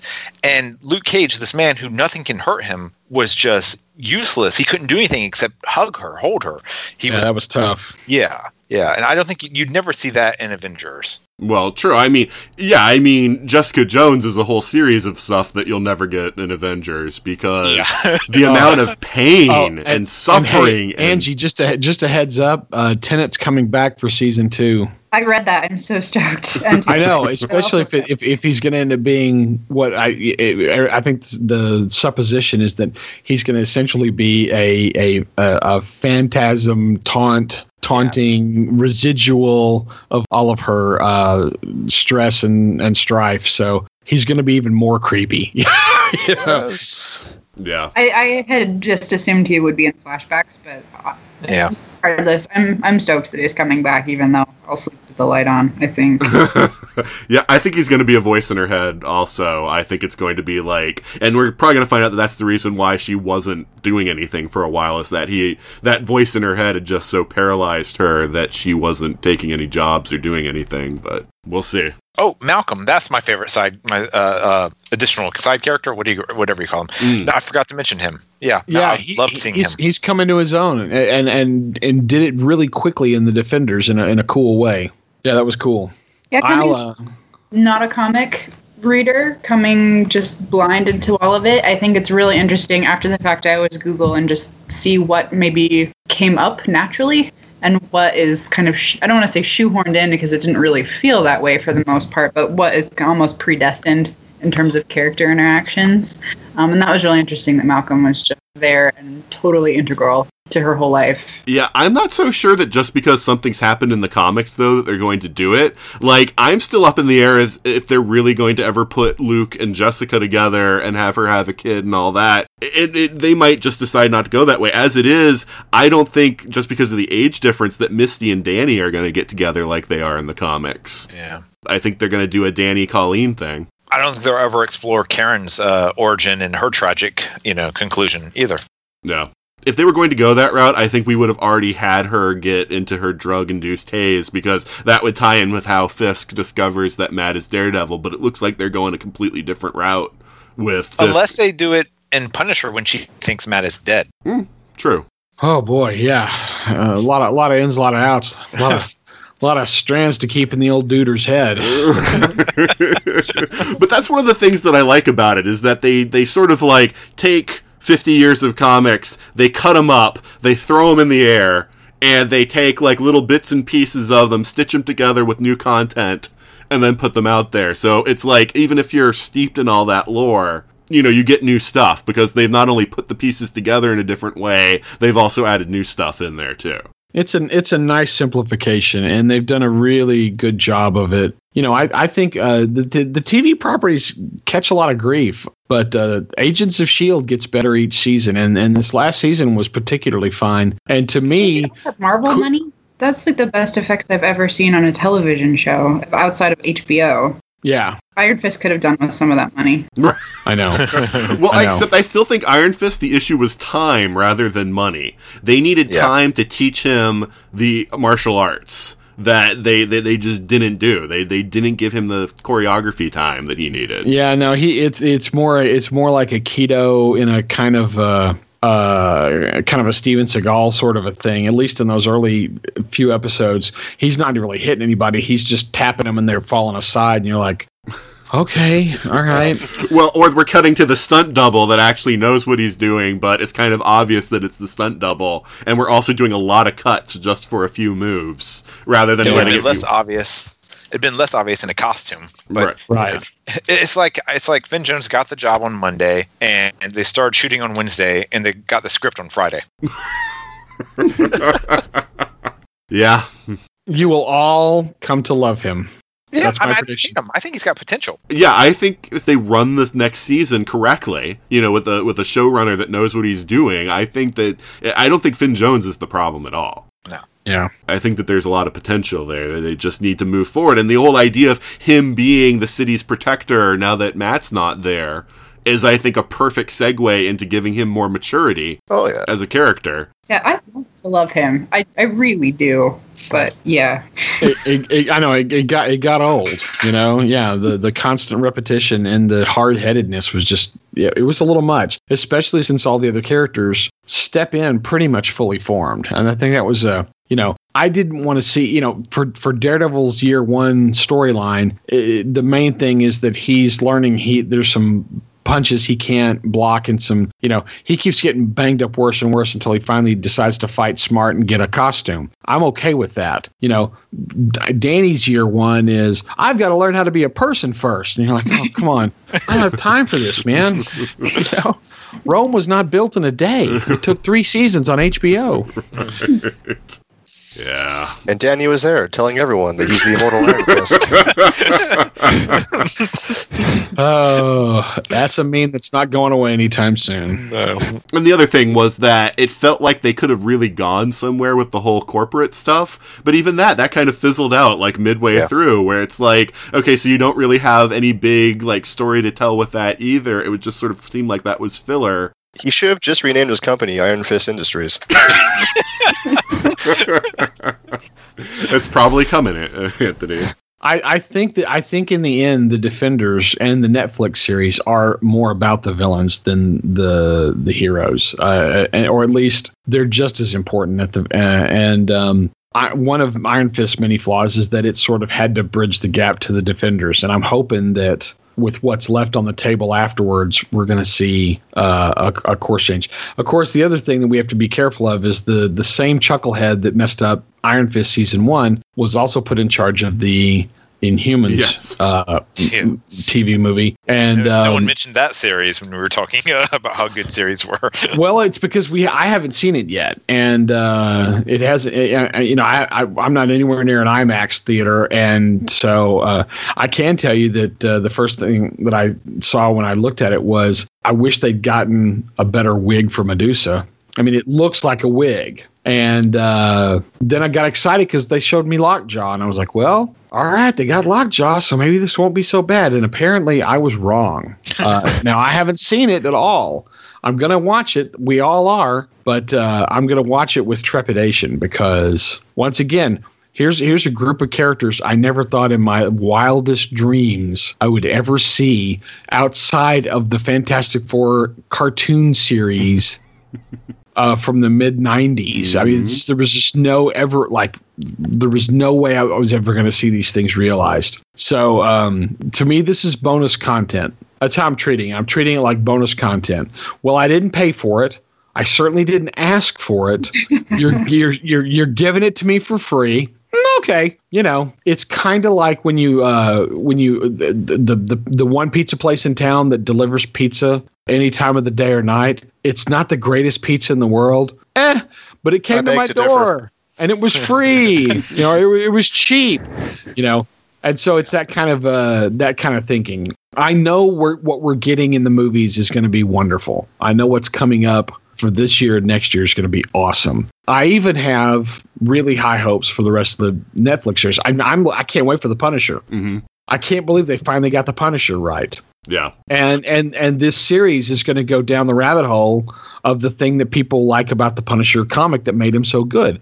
Perfect. Well, so that's even on the horizon. So when they say when they when the Invaders finally drops or the, the Inhumans finally drops and I get to watch it, I'm just going to watch it like ah, okay, all right. I'm you know what? I- I'm going to get a drink. I'm going to have three and some pork rinds. You know?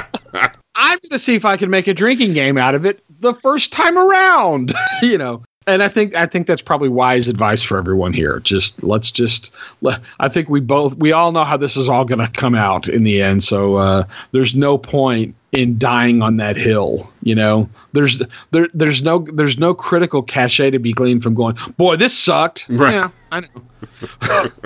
I, I think this kind of goes back to I just recently re- listened to the Big Bang Theory podcast, but I think it goes back to the, the sense that everything that's nerd related or specifically here Marvel related has to be the super high quality epic, you know, dealing with you know issues of abuse or race or whatever the Ant Man dealt with. Um, it, it, it doesn't have to. Yeah, we can have Baskin Robbins. you can, ha- yeah, but, you know, They you can have just know. this run of the mill uh, quality Marvel. That's fine. Yeah. Run of the mill. Marvel's gotten to the point where it's so good that even just run of the mill is bad for Marvel, and that's kind of a skewed perception on our part. Yeah, you're absolutely right. It's the, the they've set the bar so high that when they come a little off of it, people go, "God, that was horrible." No, it wasn't. You know, uh, Which is okay. yeah, that was okay. I think it's fair though to say we know what you're capable of. It's not like we're all grasping at straws for anything and nothing has a budget because, you know, these are all labors of love. This is a massive property and a massive industry. I think it is fair to point out when they've stumbled. I Um, agree. obviously we're all still watching, so yeah, I, I agree. I, I think I think it's okay to I think it's just okay to have some perspective, you know. And I think that's that's really the point. It is you, you, it's it's perfectly legitimate to go. All right, this was the weakest of the lot. It had major continuity problems. It had major uh, pacing problems. Uh, it had a lot of unnecessary bloat, and the whole thing felt like a rushed first draft. I think to get online and say, here's why we should boycott Marvel because they don't understand martial arts culture. That to me is where is where I go. All right, somebody needs to step back. Yeah. You know, go get a Reiki treatment. Uh, go take a spa day. get your priorities in line. Okay, because because because that's not what's happening here. And I understand that that through your particular set of goggles, you you seek offense anytime martial arts are portrayed in any aspect of the movies or television. And the problem is is you don't own martial arts. And you certainly don't own pop culture martial arts. You just don't.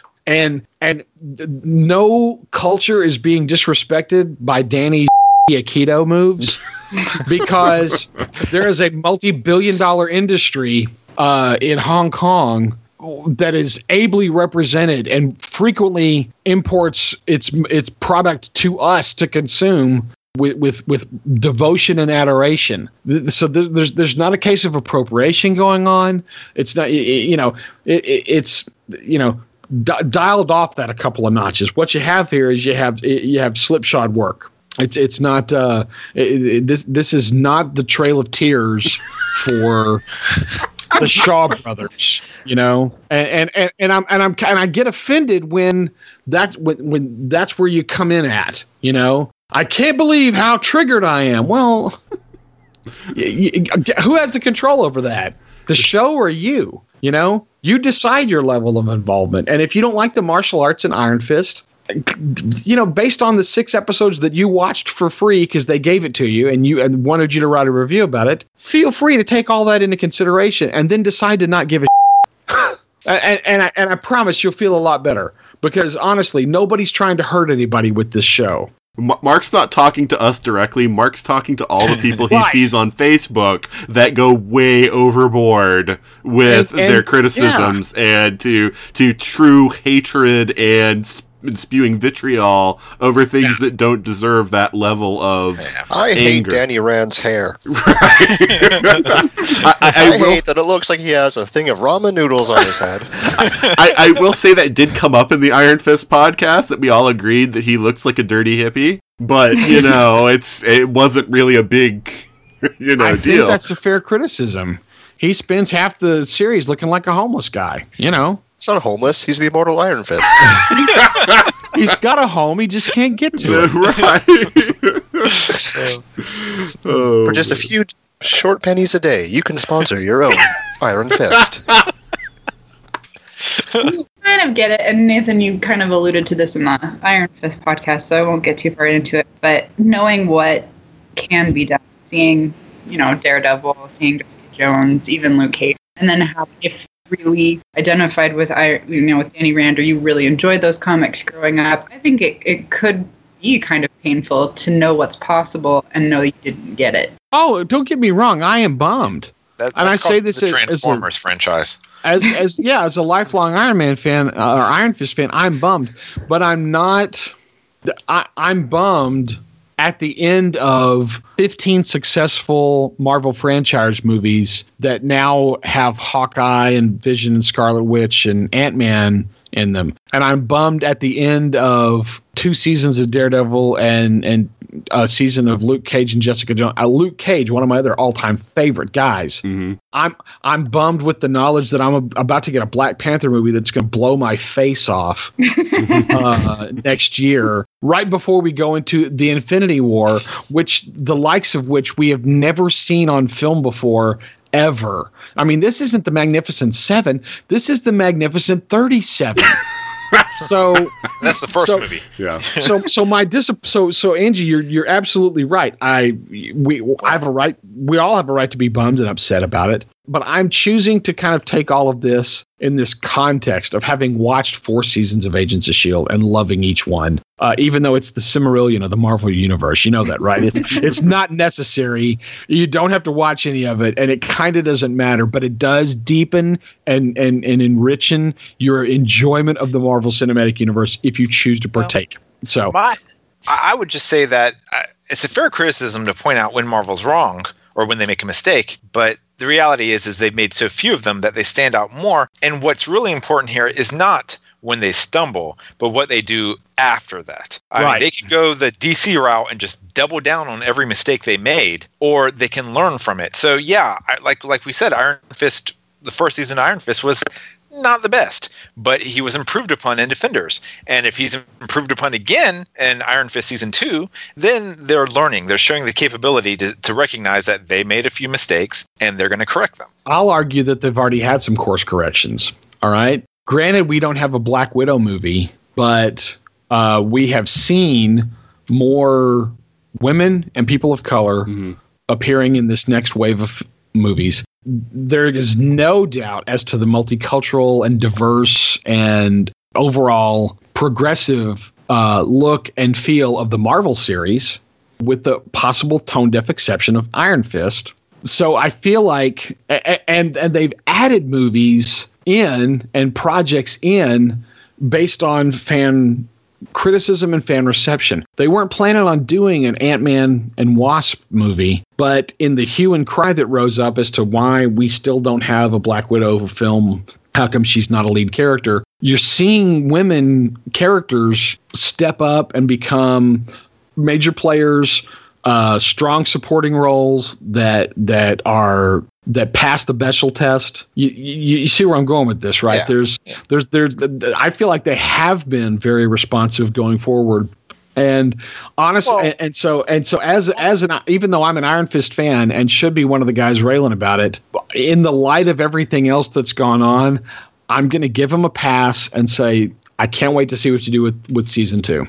Well, I agree with you on on the social issues. Marvel's been learning and and trying and attempting with the, the occasional stumble. No, I just meant specifically with storytelling issues, with with the, a lot of the structural mistakes in Iron Fist that were there regardless of who they cast as Iron Fist. Sure, and I I, I think you will see that. I, I mean, the fact that they've let the showrunner go. Yeah. Well, I mean, that right there Well- solves that problem. on it in universe as well. Yeah. Yeah, I mean, he he, he can't hurt you anymore. Yeah, multiple people He's call him the worst. Iron Fist ever. Colleen makes fun of the fact that he tells everybody he's Iron Fist. Luke Cage, you know, rails him about the dragon. I mean, they know they're they're aware, which makes me hopeful that they Yeah. are maybe going to make some movement on that going forward. Absolutely, absolutely. The one thing I will say to bring it back to the Defenders is that I was a little disappointed with Colleen in the Defenders because I felt like they put her in more of a I don't know, like a weaker position. She vacillated a lot. She was kind of worried about not being able to do anything. You know, Claire's got to help her out with Bakuto. You know, I mean, there's this whole. I, I don't know. I, I, I felt like I felt like Colleen could have been a more powerful character in the Defenders, and I was a little bit disappointed. Obviously, when they're dealing with so many characters, it's hard to give everybody equal play, and she wasn't one of the main four. But uh, I did feel like that was a little bit of a stumble uh, on their I feel, part. I feel like that's going to be the biggest course correction that, that they're going to have to do.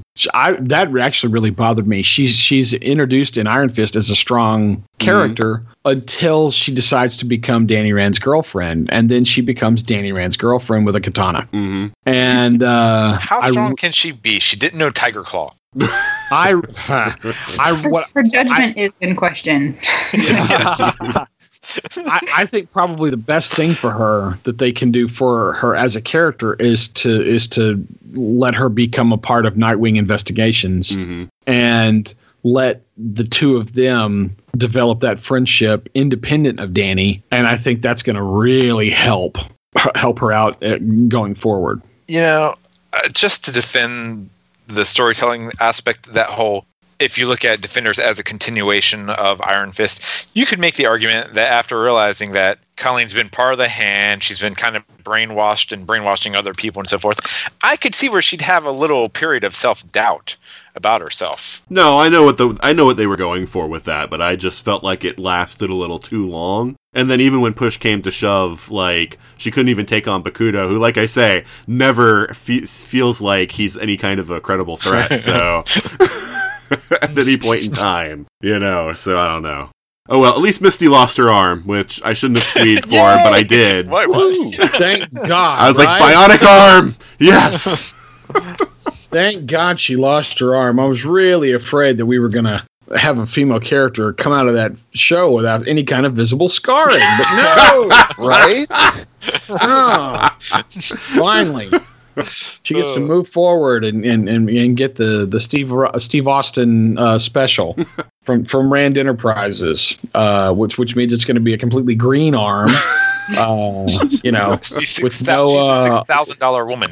that's right, yeah, sixty sixty two thousand dollar people. It'll probably cause Yeah. cancer. I, I, I do want um, Don't save her from cancer. Yes, Anji's I- I- Angie's thesis in the last Iron Fist podcast was that Rand Corporation, if there were only 15 cases of cancer in Staten Island, that they actually were curing cancer. That's pretty good. I, I hope we don't spend a lot of time on that. And, and this is one of the things that, you know, it, it would certainly be the kind of thing where we open up the series with Misty coming back from the forest and she's got one sleeve pinned up and they're doing the, the, the special clap and everything. And she's trying to adjust to desk job life. And, you know, for three three episodes, we see her struggling, and uh, you know she she's got her detective vision still, but no one's going to let her get back out there because she's only got one arm, and and and then you know she goes on a bender and asks somebody for help, and then in, in episode nine she decides to leave the police department, and then episode ten she decides uh, to solve the case on her own. Uh, and then episode 11, Danny says, well, you're going to need an arm. And then episode 12, she, she uh, shoots the perp in the head dead. And episode 13, she says, I think we need to start a detective agency. I'm hoping that's not the case. Mm. That's what, that's what they would have done, you know, before. And I feel like uh, now that we've got all these players on the board, I think if we just cut to them hanging out the shingle for Nightwing investigations and Misty's rubbing her shoulder and Colleen says, How's the new arm? Uh, it's still kind of weird. Well, I'll have Danny's people look at it. Done. Handled. Let's get going. There's more interesting things to talk about now. So, once again, I was not consulted in any way, shape, or form on any Marvel series. And I feel this is a grave mistake on all of their parts. Jeph Loeb, call me. You have my number. Yeah, the only fear that I have is that they're not going to do Nightwing investigations because they also uh, already have Jessica Jones out there as a private investigator, and that they feel like that'll be too similar to something that they're already doing. I'm hoping I'm wrong because I want to see it. Yeah, I, I hope you're wrong too. There's no short. Ask CBS. Hey, do you have enough cop police procedural shows on your network right now? And the answer is going to be actually, we've got one that's about to be a mid-season drop-in to replace the other crime show that we're. we're no, there's no. The, the, CSI How many- Fairbanks. there, season 18 of Law and Order SVU, 18 seasons Yeah. of rape and and and sexual assault. And that was just that's just that one Law and Order show, not the other Law and Order shows. Right. So so there's always going to be a need for private investigators, and especially private investigators with a katana and a bionic arm. Mhm. I maintain that's the case, and I'm sticking by it. Maybe they'll just franchise Alias Investigation. Ooh, well, that see that could be the way that they get these two in. Hmm. She might she might say, "I need backup on something." You know, I mean, I mean, there's there's a hundred uh, myriad different you know little interactions, and we haven't even gotten to uh, Claire and what's going to be ha- what's going to happen to Night Nurse, and we haven't really even gotten to whether or not Trish is going to become uh, Patty again and turn into Hellcat. All of this would be awesome Yeah. you know, all of we're, we're we're back in the Marvel C and D list characters again, just pulling people out and going, eh, can we do something with them? Yeah, what the hell? They don't have any superpowers. Drop them in, give them a little Kev- Kevlar vest, and send them out into the world. Well, Those would be great. I- I'm still expecting. Um, I can't remember his real name, but Nuke to show back up. Yeah. You know, with uh, with the red and blue Yes. pills. You know, Uh-huh, and see, uh-huh. I mean, it doesn't have to be in Jessica Jones. He can show up as an antagonist in somebody else's show. Uh, you know, because Nuke can show up at any point. It hasn't. I'm, I'm just waiting. It hasn't happened yet. I can't believe it hasn't really happened yet. But I'm. I'm just. I'm waiting for uh, the. Sh- I'm, I'm waiting for Shield to cross over in one of the Netflix shows, or vice versa. There, Uh, there have been at least two mentioned connections. Uh, they're mentioned, but I'm Yeah. wh- when I say crossover, You want Coulson? I w- yeah, I want I want I want Daisy and Coulson standing in the same room with Danny and Luke. Yes, or or some iteration thereof. You know. Yeah. Clark Gregg has said that he really wants to be on the Netflix shows. Yeah, man. Uh oh. Hold on. Oh. Did I lose you? No. No. All right, good. Okay. that was random, but all right. Well, somebody else tried to call in on Skype. Oh, okay. I see. Yeah, I'm. I'm. I'm. Uh, guys, you have no idea. it's probably Jeph Loeb. He's probably heard us talk. His ears are burning. like, you, know, you know what, Mark? You got some good ideas, especially that one about Hellcat. oh, I'm sure that's already in the plans. I, I I doubt that they introduced Trish without thinking about Hellcat. And had her learning martial arts. Yeah. I, I'm ready. I'm ready. And no sleep till Dazzler. You know, let's just put it all out there. while We're at it. And I don't. And I don't Oh. want. I don't Throw want. Moon Knight in there. That's all we I, need. oh God, give us Moon Knight, please. I, give us. I've been Moon wanting Moon Knight for so long now. But you know what? They did drop the ball on, and I always thought it would have been more appropriate for Trish, anyways. But Claire picked up those claws and Iron Fist, and she seemed to really love them, and they disappeared somewhere heading into into Defenders. Yeah, Fox called them and said it's too close to Wolverine, so they had to get rid of them. I think. Or, I you think. I think that's going to be part and parcel of Hellcat. I think. I think. Yes, yeah. I think Colleen is going to train Trish, and that's and that's when it's all going to spiral out of control. Hmm. so yeah, I mean, before too long, we're gonna have a series just about all the side characters in the Netflix shows, and they're gonna have their own show. Right. So A lot of ways, they're the more interesting ones. yeah. No, I, I, I'm all for it. I'm not saying that as a joke. I'm saying, you know, you can get Trish in there and, you know, Foggy and, and you know, you can get a bunch, and, and Claire and a bunch of the sporting characters in a show and come up with a reason for it, and it would be epic. That that's kind of what we've been saying about the the quiet times in between in the comic books. The reality is. Is for all of us, the comic books and the, these shows, there are soap operas. We just don't want to call them. that. Right. I have just one episode of nothing but Foggy doing lawyer stuff. Law and Order, Foggy. Yeah. Law, law, law and Order, Hell's Kitchen. Right, yeah, Law and that'd be great. Hell's Kitchen. and then Jeri is always in there like, Foggy, you're a loose cannon. That's all I asked. Just one episode watching Foggy hold various trials, doing his paperwork. The judge going, "No, I'll give you some leeway, but you know, rein it in." There's gonna Five minutes we'll- of Foggy we'll see, uh, filibustering. Yeah. we'll we'll probably see a little bit more of that in in, in Punisher. I think that's going to be maybe necessary for those connections there. Uh, because because here's the deal: Punisher only really works as somebody that walks on for a couple of episodes and then walks out. So after this origin story, he becomes a bit player. You know, I just don't think you need unless they want to do. Actually, they, could do the the uh, Punisher in prison, the first miniseries, which would be really good, where uh, he comes in and, and has to deal with Jigsaw. So I don't know. It's uh, but but yeah, I mean I, the sidekicks and the the supporting cast are, are awesome. So we'll just we'll just we'll just trust that they know that they have a plan. And so far, it's been working out pretty well. You know.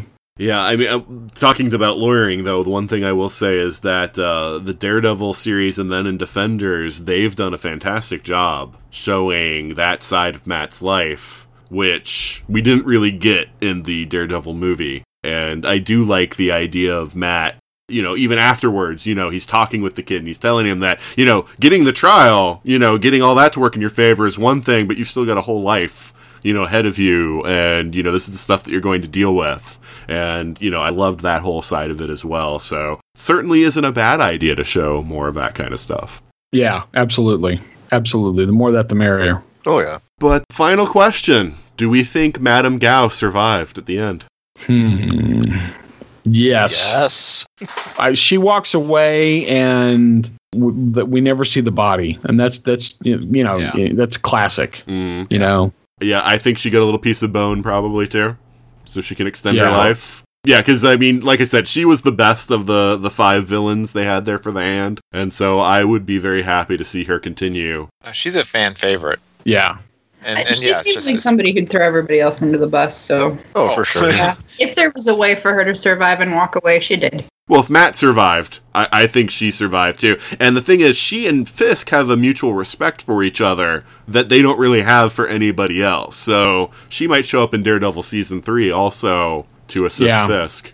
She's she should have at least one briefcase full of dragon bone, some minions left, Mhm. and and essentially the means to restart the hand as a criminal enterprise without you know wanting to take apart New York. So well, I don't I don't think we're through with ninjas yet.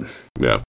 So as we as we uh, sort of wind down here, just hopes. I mean, we kind of talked about it a little bit, but just give like your top three things that you want to see moving forward. Uh, Wait, top you mean three the things. Defenders. Yeah, for, for the Defenders franchise. Yeah, for, for the four characters. Well, definitely want to see uh, Iron Fist mature and Pano business cards. It would save time. Yeah, it would save so much time. Yeah, really just want to see what they do with Iron Fist to make him better as a whole. Because they kind of did that this series. Mhm. Definitely love to see more Jessica Jones as my favorite of the four. And I want to see Moon Knight pop up somewhere. Mm, okay. I really liked the pair up of Jessica Jones and Matt.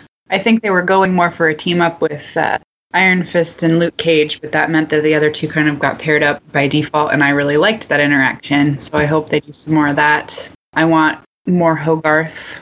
You said three things? Yeah. If you don't have a third, that's fine. Mm, more Hogarth with Foggy. Okay. I like the snark engines. so more Jessica Jones snarking, more Hogarth snarking. All right. okay, really, what I kind of want is, and we were talking about. I, I think going forward, unless they're going to do like a uh, Legion of Doom of villains, where all their you know villains get together, uh, Diamondback and Fisk and uh, David Tennant and Kilgrave. I, I, I want a villain that's going to be worthy of them in a way that the hand wasn't. And I, you know, maybe someone new. Maybe they can they can plant the seeds all they want in the other seasons, but um, it's got to be someone that it really feels like it's a real threat to them. I want more interconnectivity between the individual shows and the greater Marvel universe. Yeah, get Shield in there. Yeah, I mean they've mentioned um, Luke Cage mentioned you know Hammer Industries, and uh, so yeah, I want more of that. More of that. It'd be great to actually physically see people show up. It won't happen, but it's still what I want. Since you're asking what I want, Yeah, yeah. yeah, Yeah, pie I in the want to see a bearded Captain America. Yeah, Right. I want to see a bearded Captain America walking through, you know, Brooklyn. You know, I mean, and that's two and three. I want um, Moon Knight was a good one, but uh, I want I want Johnny Blaze. Mm, Mm. interesting choice. Yeah, And and you've seen the latest You said season Mark of Shield, Spector right? wrong. Was that? You said Mark Spector wrong. yeah. So, so Uh, we know there's more Yeah, than Robbie Reyes was all right, but yeah, we know there's you been more than one Ghost Rider. So yeah, I mean, you could have Johnny Blaze post Ghost Rider. Yeah, that's true. Well, you you you you, you did see Shield, right? This past Yeah. season of Shield. Yeah, okay, Robbie so Reyes was so all right, but you know, I mean, I want, a want Johnny motorcycle. Blaze, all right? I want a Alright. motorcycle. Okay. That effect is just amazing, though. I, I support all of the ghost writing. Everything.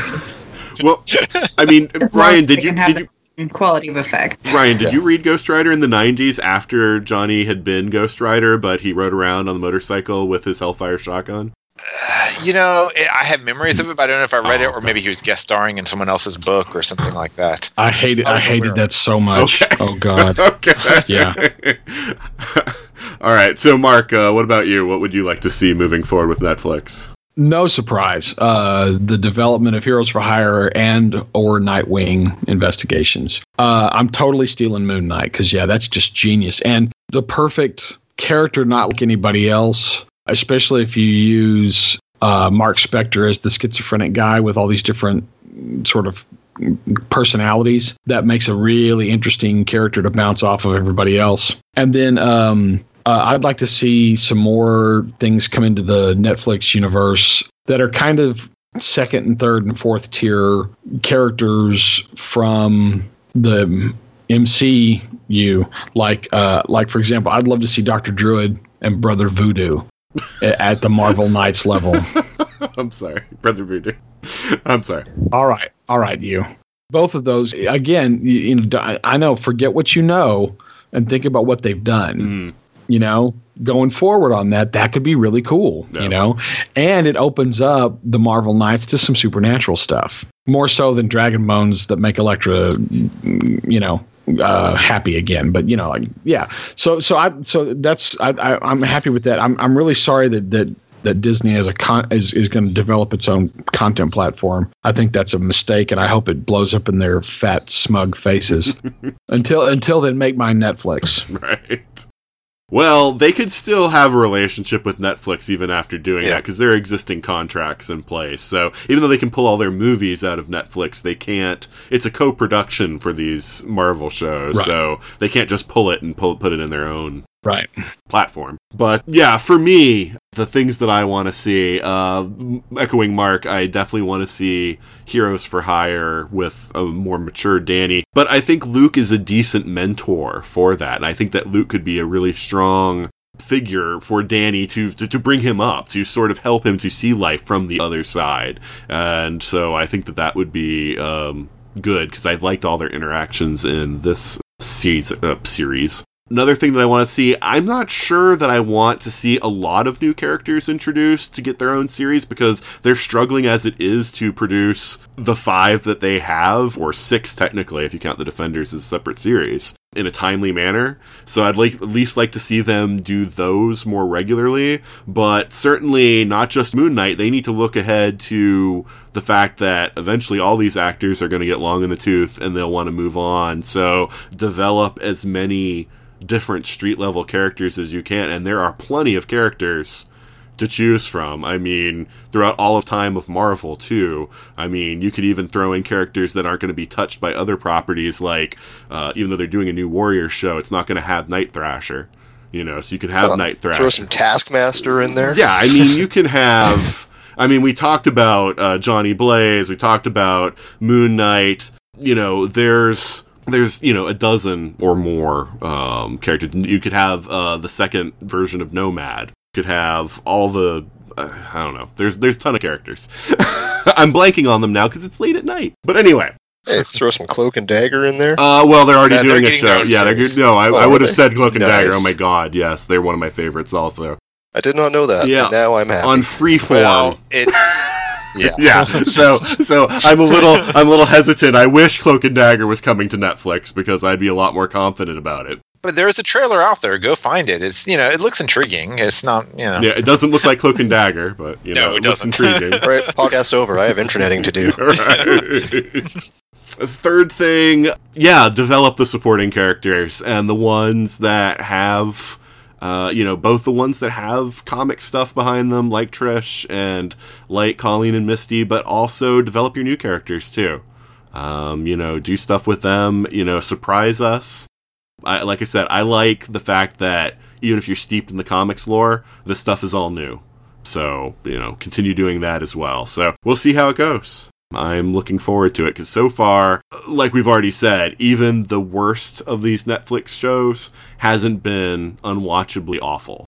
That's pretty good when you consider what the hell DC's been going through. So, Right. But, I mean, and I'm going back be- before. Let's not even talk about that. well, and I'm going back even before this DCEU. I mean, Mark brought up Catwoman. So, you know, I mean, DC's been struggling between TV and movies for a while with a lot of hits, but a lot of misses too. Oh, pretty much everything after uh, Batman Returns. Yeah. Yeah. So, anyway. That's, that's pretty much it. Yeah, I, I, I sat through Steel in the movie theater, so, you know, I've. I, didn't- I have thought the battle direct scars. to VHS. But anyway. I thought that was direct to like beta. it didn't even get a VHS. It was just beta. oh, all right. So we've been going a little long here, but uh, now it's time to um, say goodbye and let people know where they can find you. So, Mark, why don't we start with you? Okay, goodbye. You can find me on gentlemanurge.com, and I am available on the Twitter and uh, also at uh, my my blog uh, sp- post Mark the Aging Hipster. All right. And Ryan, why don't you say goodbye and let people know where they can find you? Well, as usual, I will never say goodbye to the internet, or you know, I will say goodbye to you people though. um, so goodbye, uh, internet. However, you can find me uh, on uh, geekstranger.com where I update quarterly. He's not you lying. can find me on. uh, you can find me at Geek Stranger on Twitter, and from there you can find me on Facebook, or you can, you know, probably find me on these fine people's uh, social media, where I'll be telling them how wrong they are about things. And I'm never wrong. that he will. No, no, he'll tell you. always right. He'll tell you you're wrong, whether you're wrong or not. That's just Ryan's way. But you are. It's always something you're wrong about. All right, Anji, why don't you say goodbye and let people know where they can find you? All right, I'm signing off, hopefully for the last time from the basement. And actually, you know what? If you're gonna be in Salt Lake in a couple of weeks at Salt Comic Con, you can find me with the 14 month old Danny Rand. Sworn protector of Kunlun. a little more mature than the regular Danny Rand. yes, he does have the crazy curls though. And Anthony, why don't you say goodbye and let people know where they can find you, if anywhere? All right, uh, goodbye. You can usually find me in my basement, the liquor store, or the pizza place. I have a Twitter that I barely use. And yeah, that's about it. Yeah. And you can find him on episodes of He Man. Yeah, every so often. and, and a fabulous, fabulous episode. right, exactly. All right, well, thank you guys for being on the show. Our pleasure. Oh, you're welcome. Thank you. And that's the end of our Defenders podcast. I hope you liked what we did this week and let us know what you thought of the topic, what you thought of our guests, what you would like to hear us talk about in the future. And you can do that in a number of ways, one of which is to visit our website at 42cast.com and leave a comment on one of our episodes. You can also visit us on Facebook at facebook.com slash 42cast, or you can tweet to us at, at 42cast. You can also leave us reviews on Stitcher Radio and iTunes. And I just want to give an aside like I normally do. Please give us more reviews. I have a few on both of those platforms, but it would be really nice if I got a few more reviews because I really want to hear some feedback. Um, you can also email us at everything at 42cast.com. Uh, again, would like to hear feedback from any source, but uh, reviews on Stitcher Radio or iTunes would help other people find the podcast. And so I'd really appreciate that as well, just to kind of boost the podcast and maybe get us a few more listeners. I also would like to plug the ESO Patreon, although I still don't have an episode up yet. but hopefully uh, that will change very soon. So check out the ESO Patreon. It is a way of keeping the ESO network running. Uh, and so that's good for all the podcasts on the network. So please do what you can. We're, of course, coming up on the fall television season when a lot of shows will be coming back. So, the next few episodes of the 42 cast will deal with the previous seasons of those shows to sort of help people catch back up on the show and let you know what we thought about them. So, I hope that you look forward to that. But after that, um, we'll go back to rotating to different kinds of media uh, so that we're not just uh, talking about TV shows. But uh, for the next few weeks, I think the next six weeks, they will all be TV based podcasts. Well, that's it for this week, but please join us back next week when Amy Acker will not be joining us. And until then, this is Nathan signing off.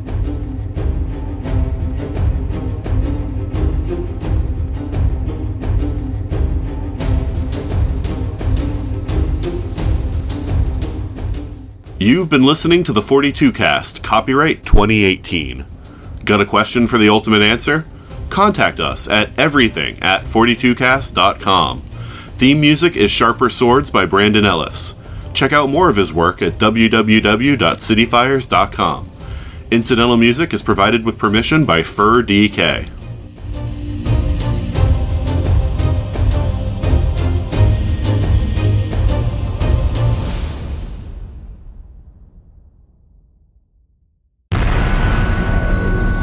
This has been a broadcast of the ESO Network.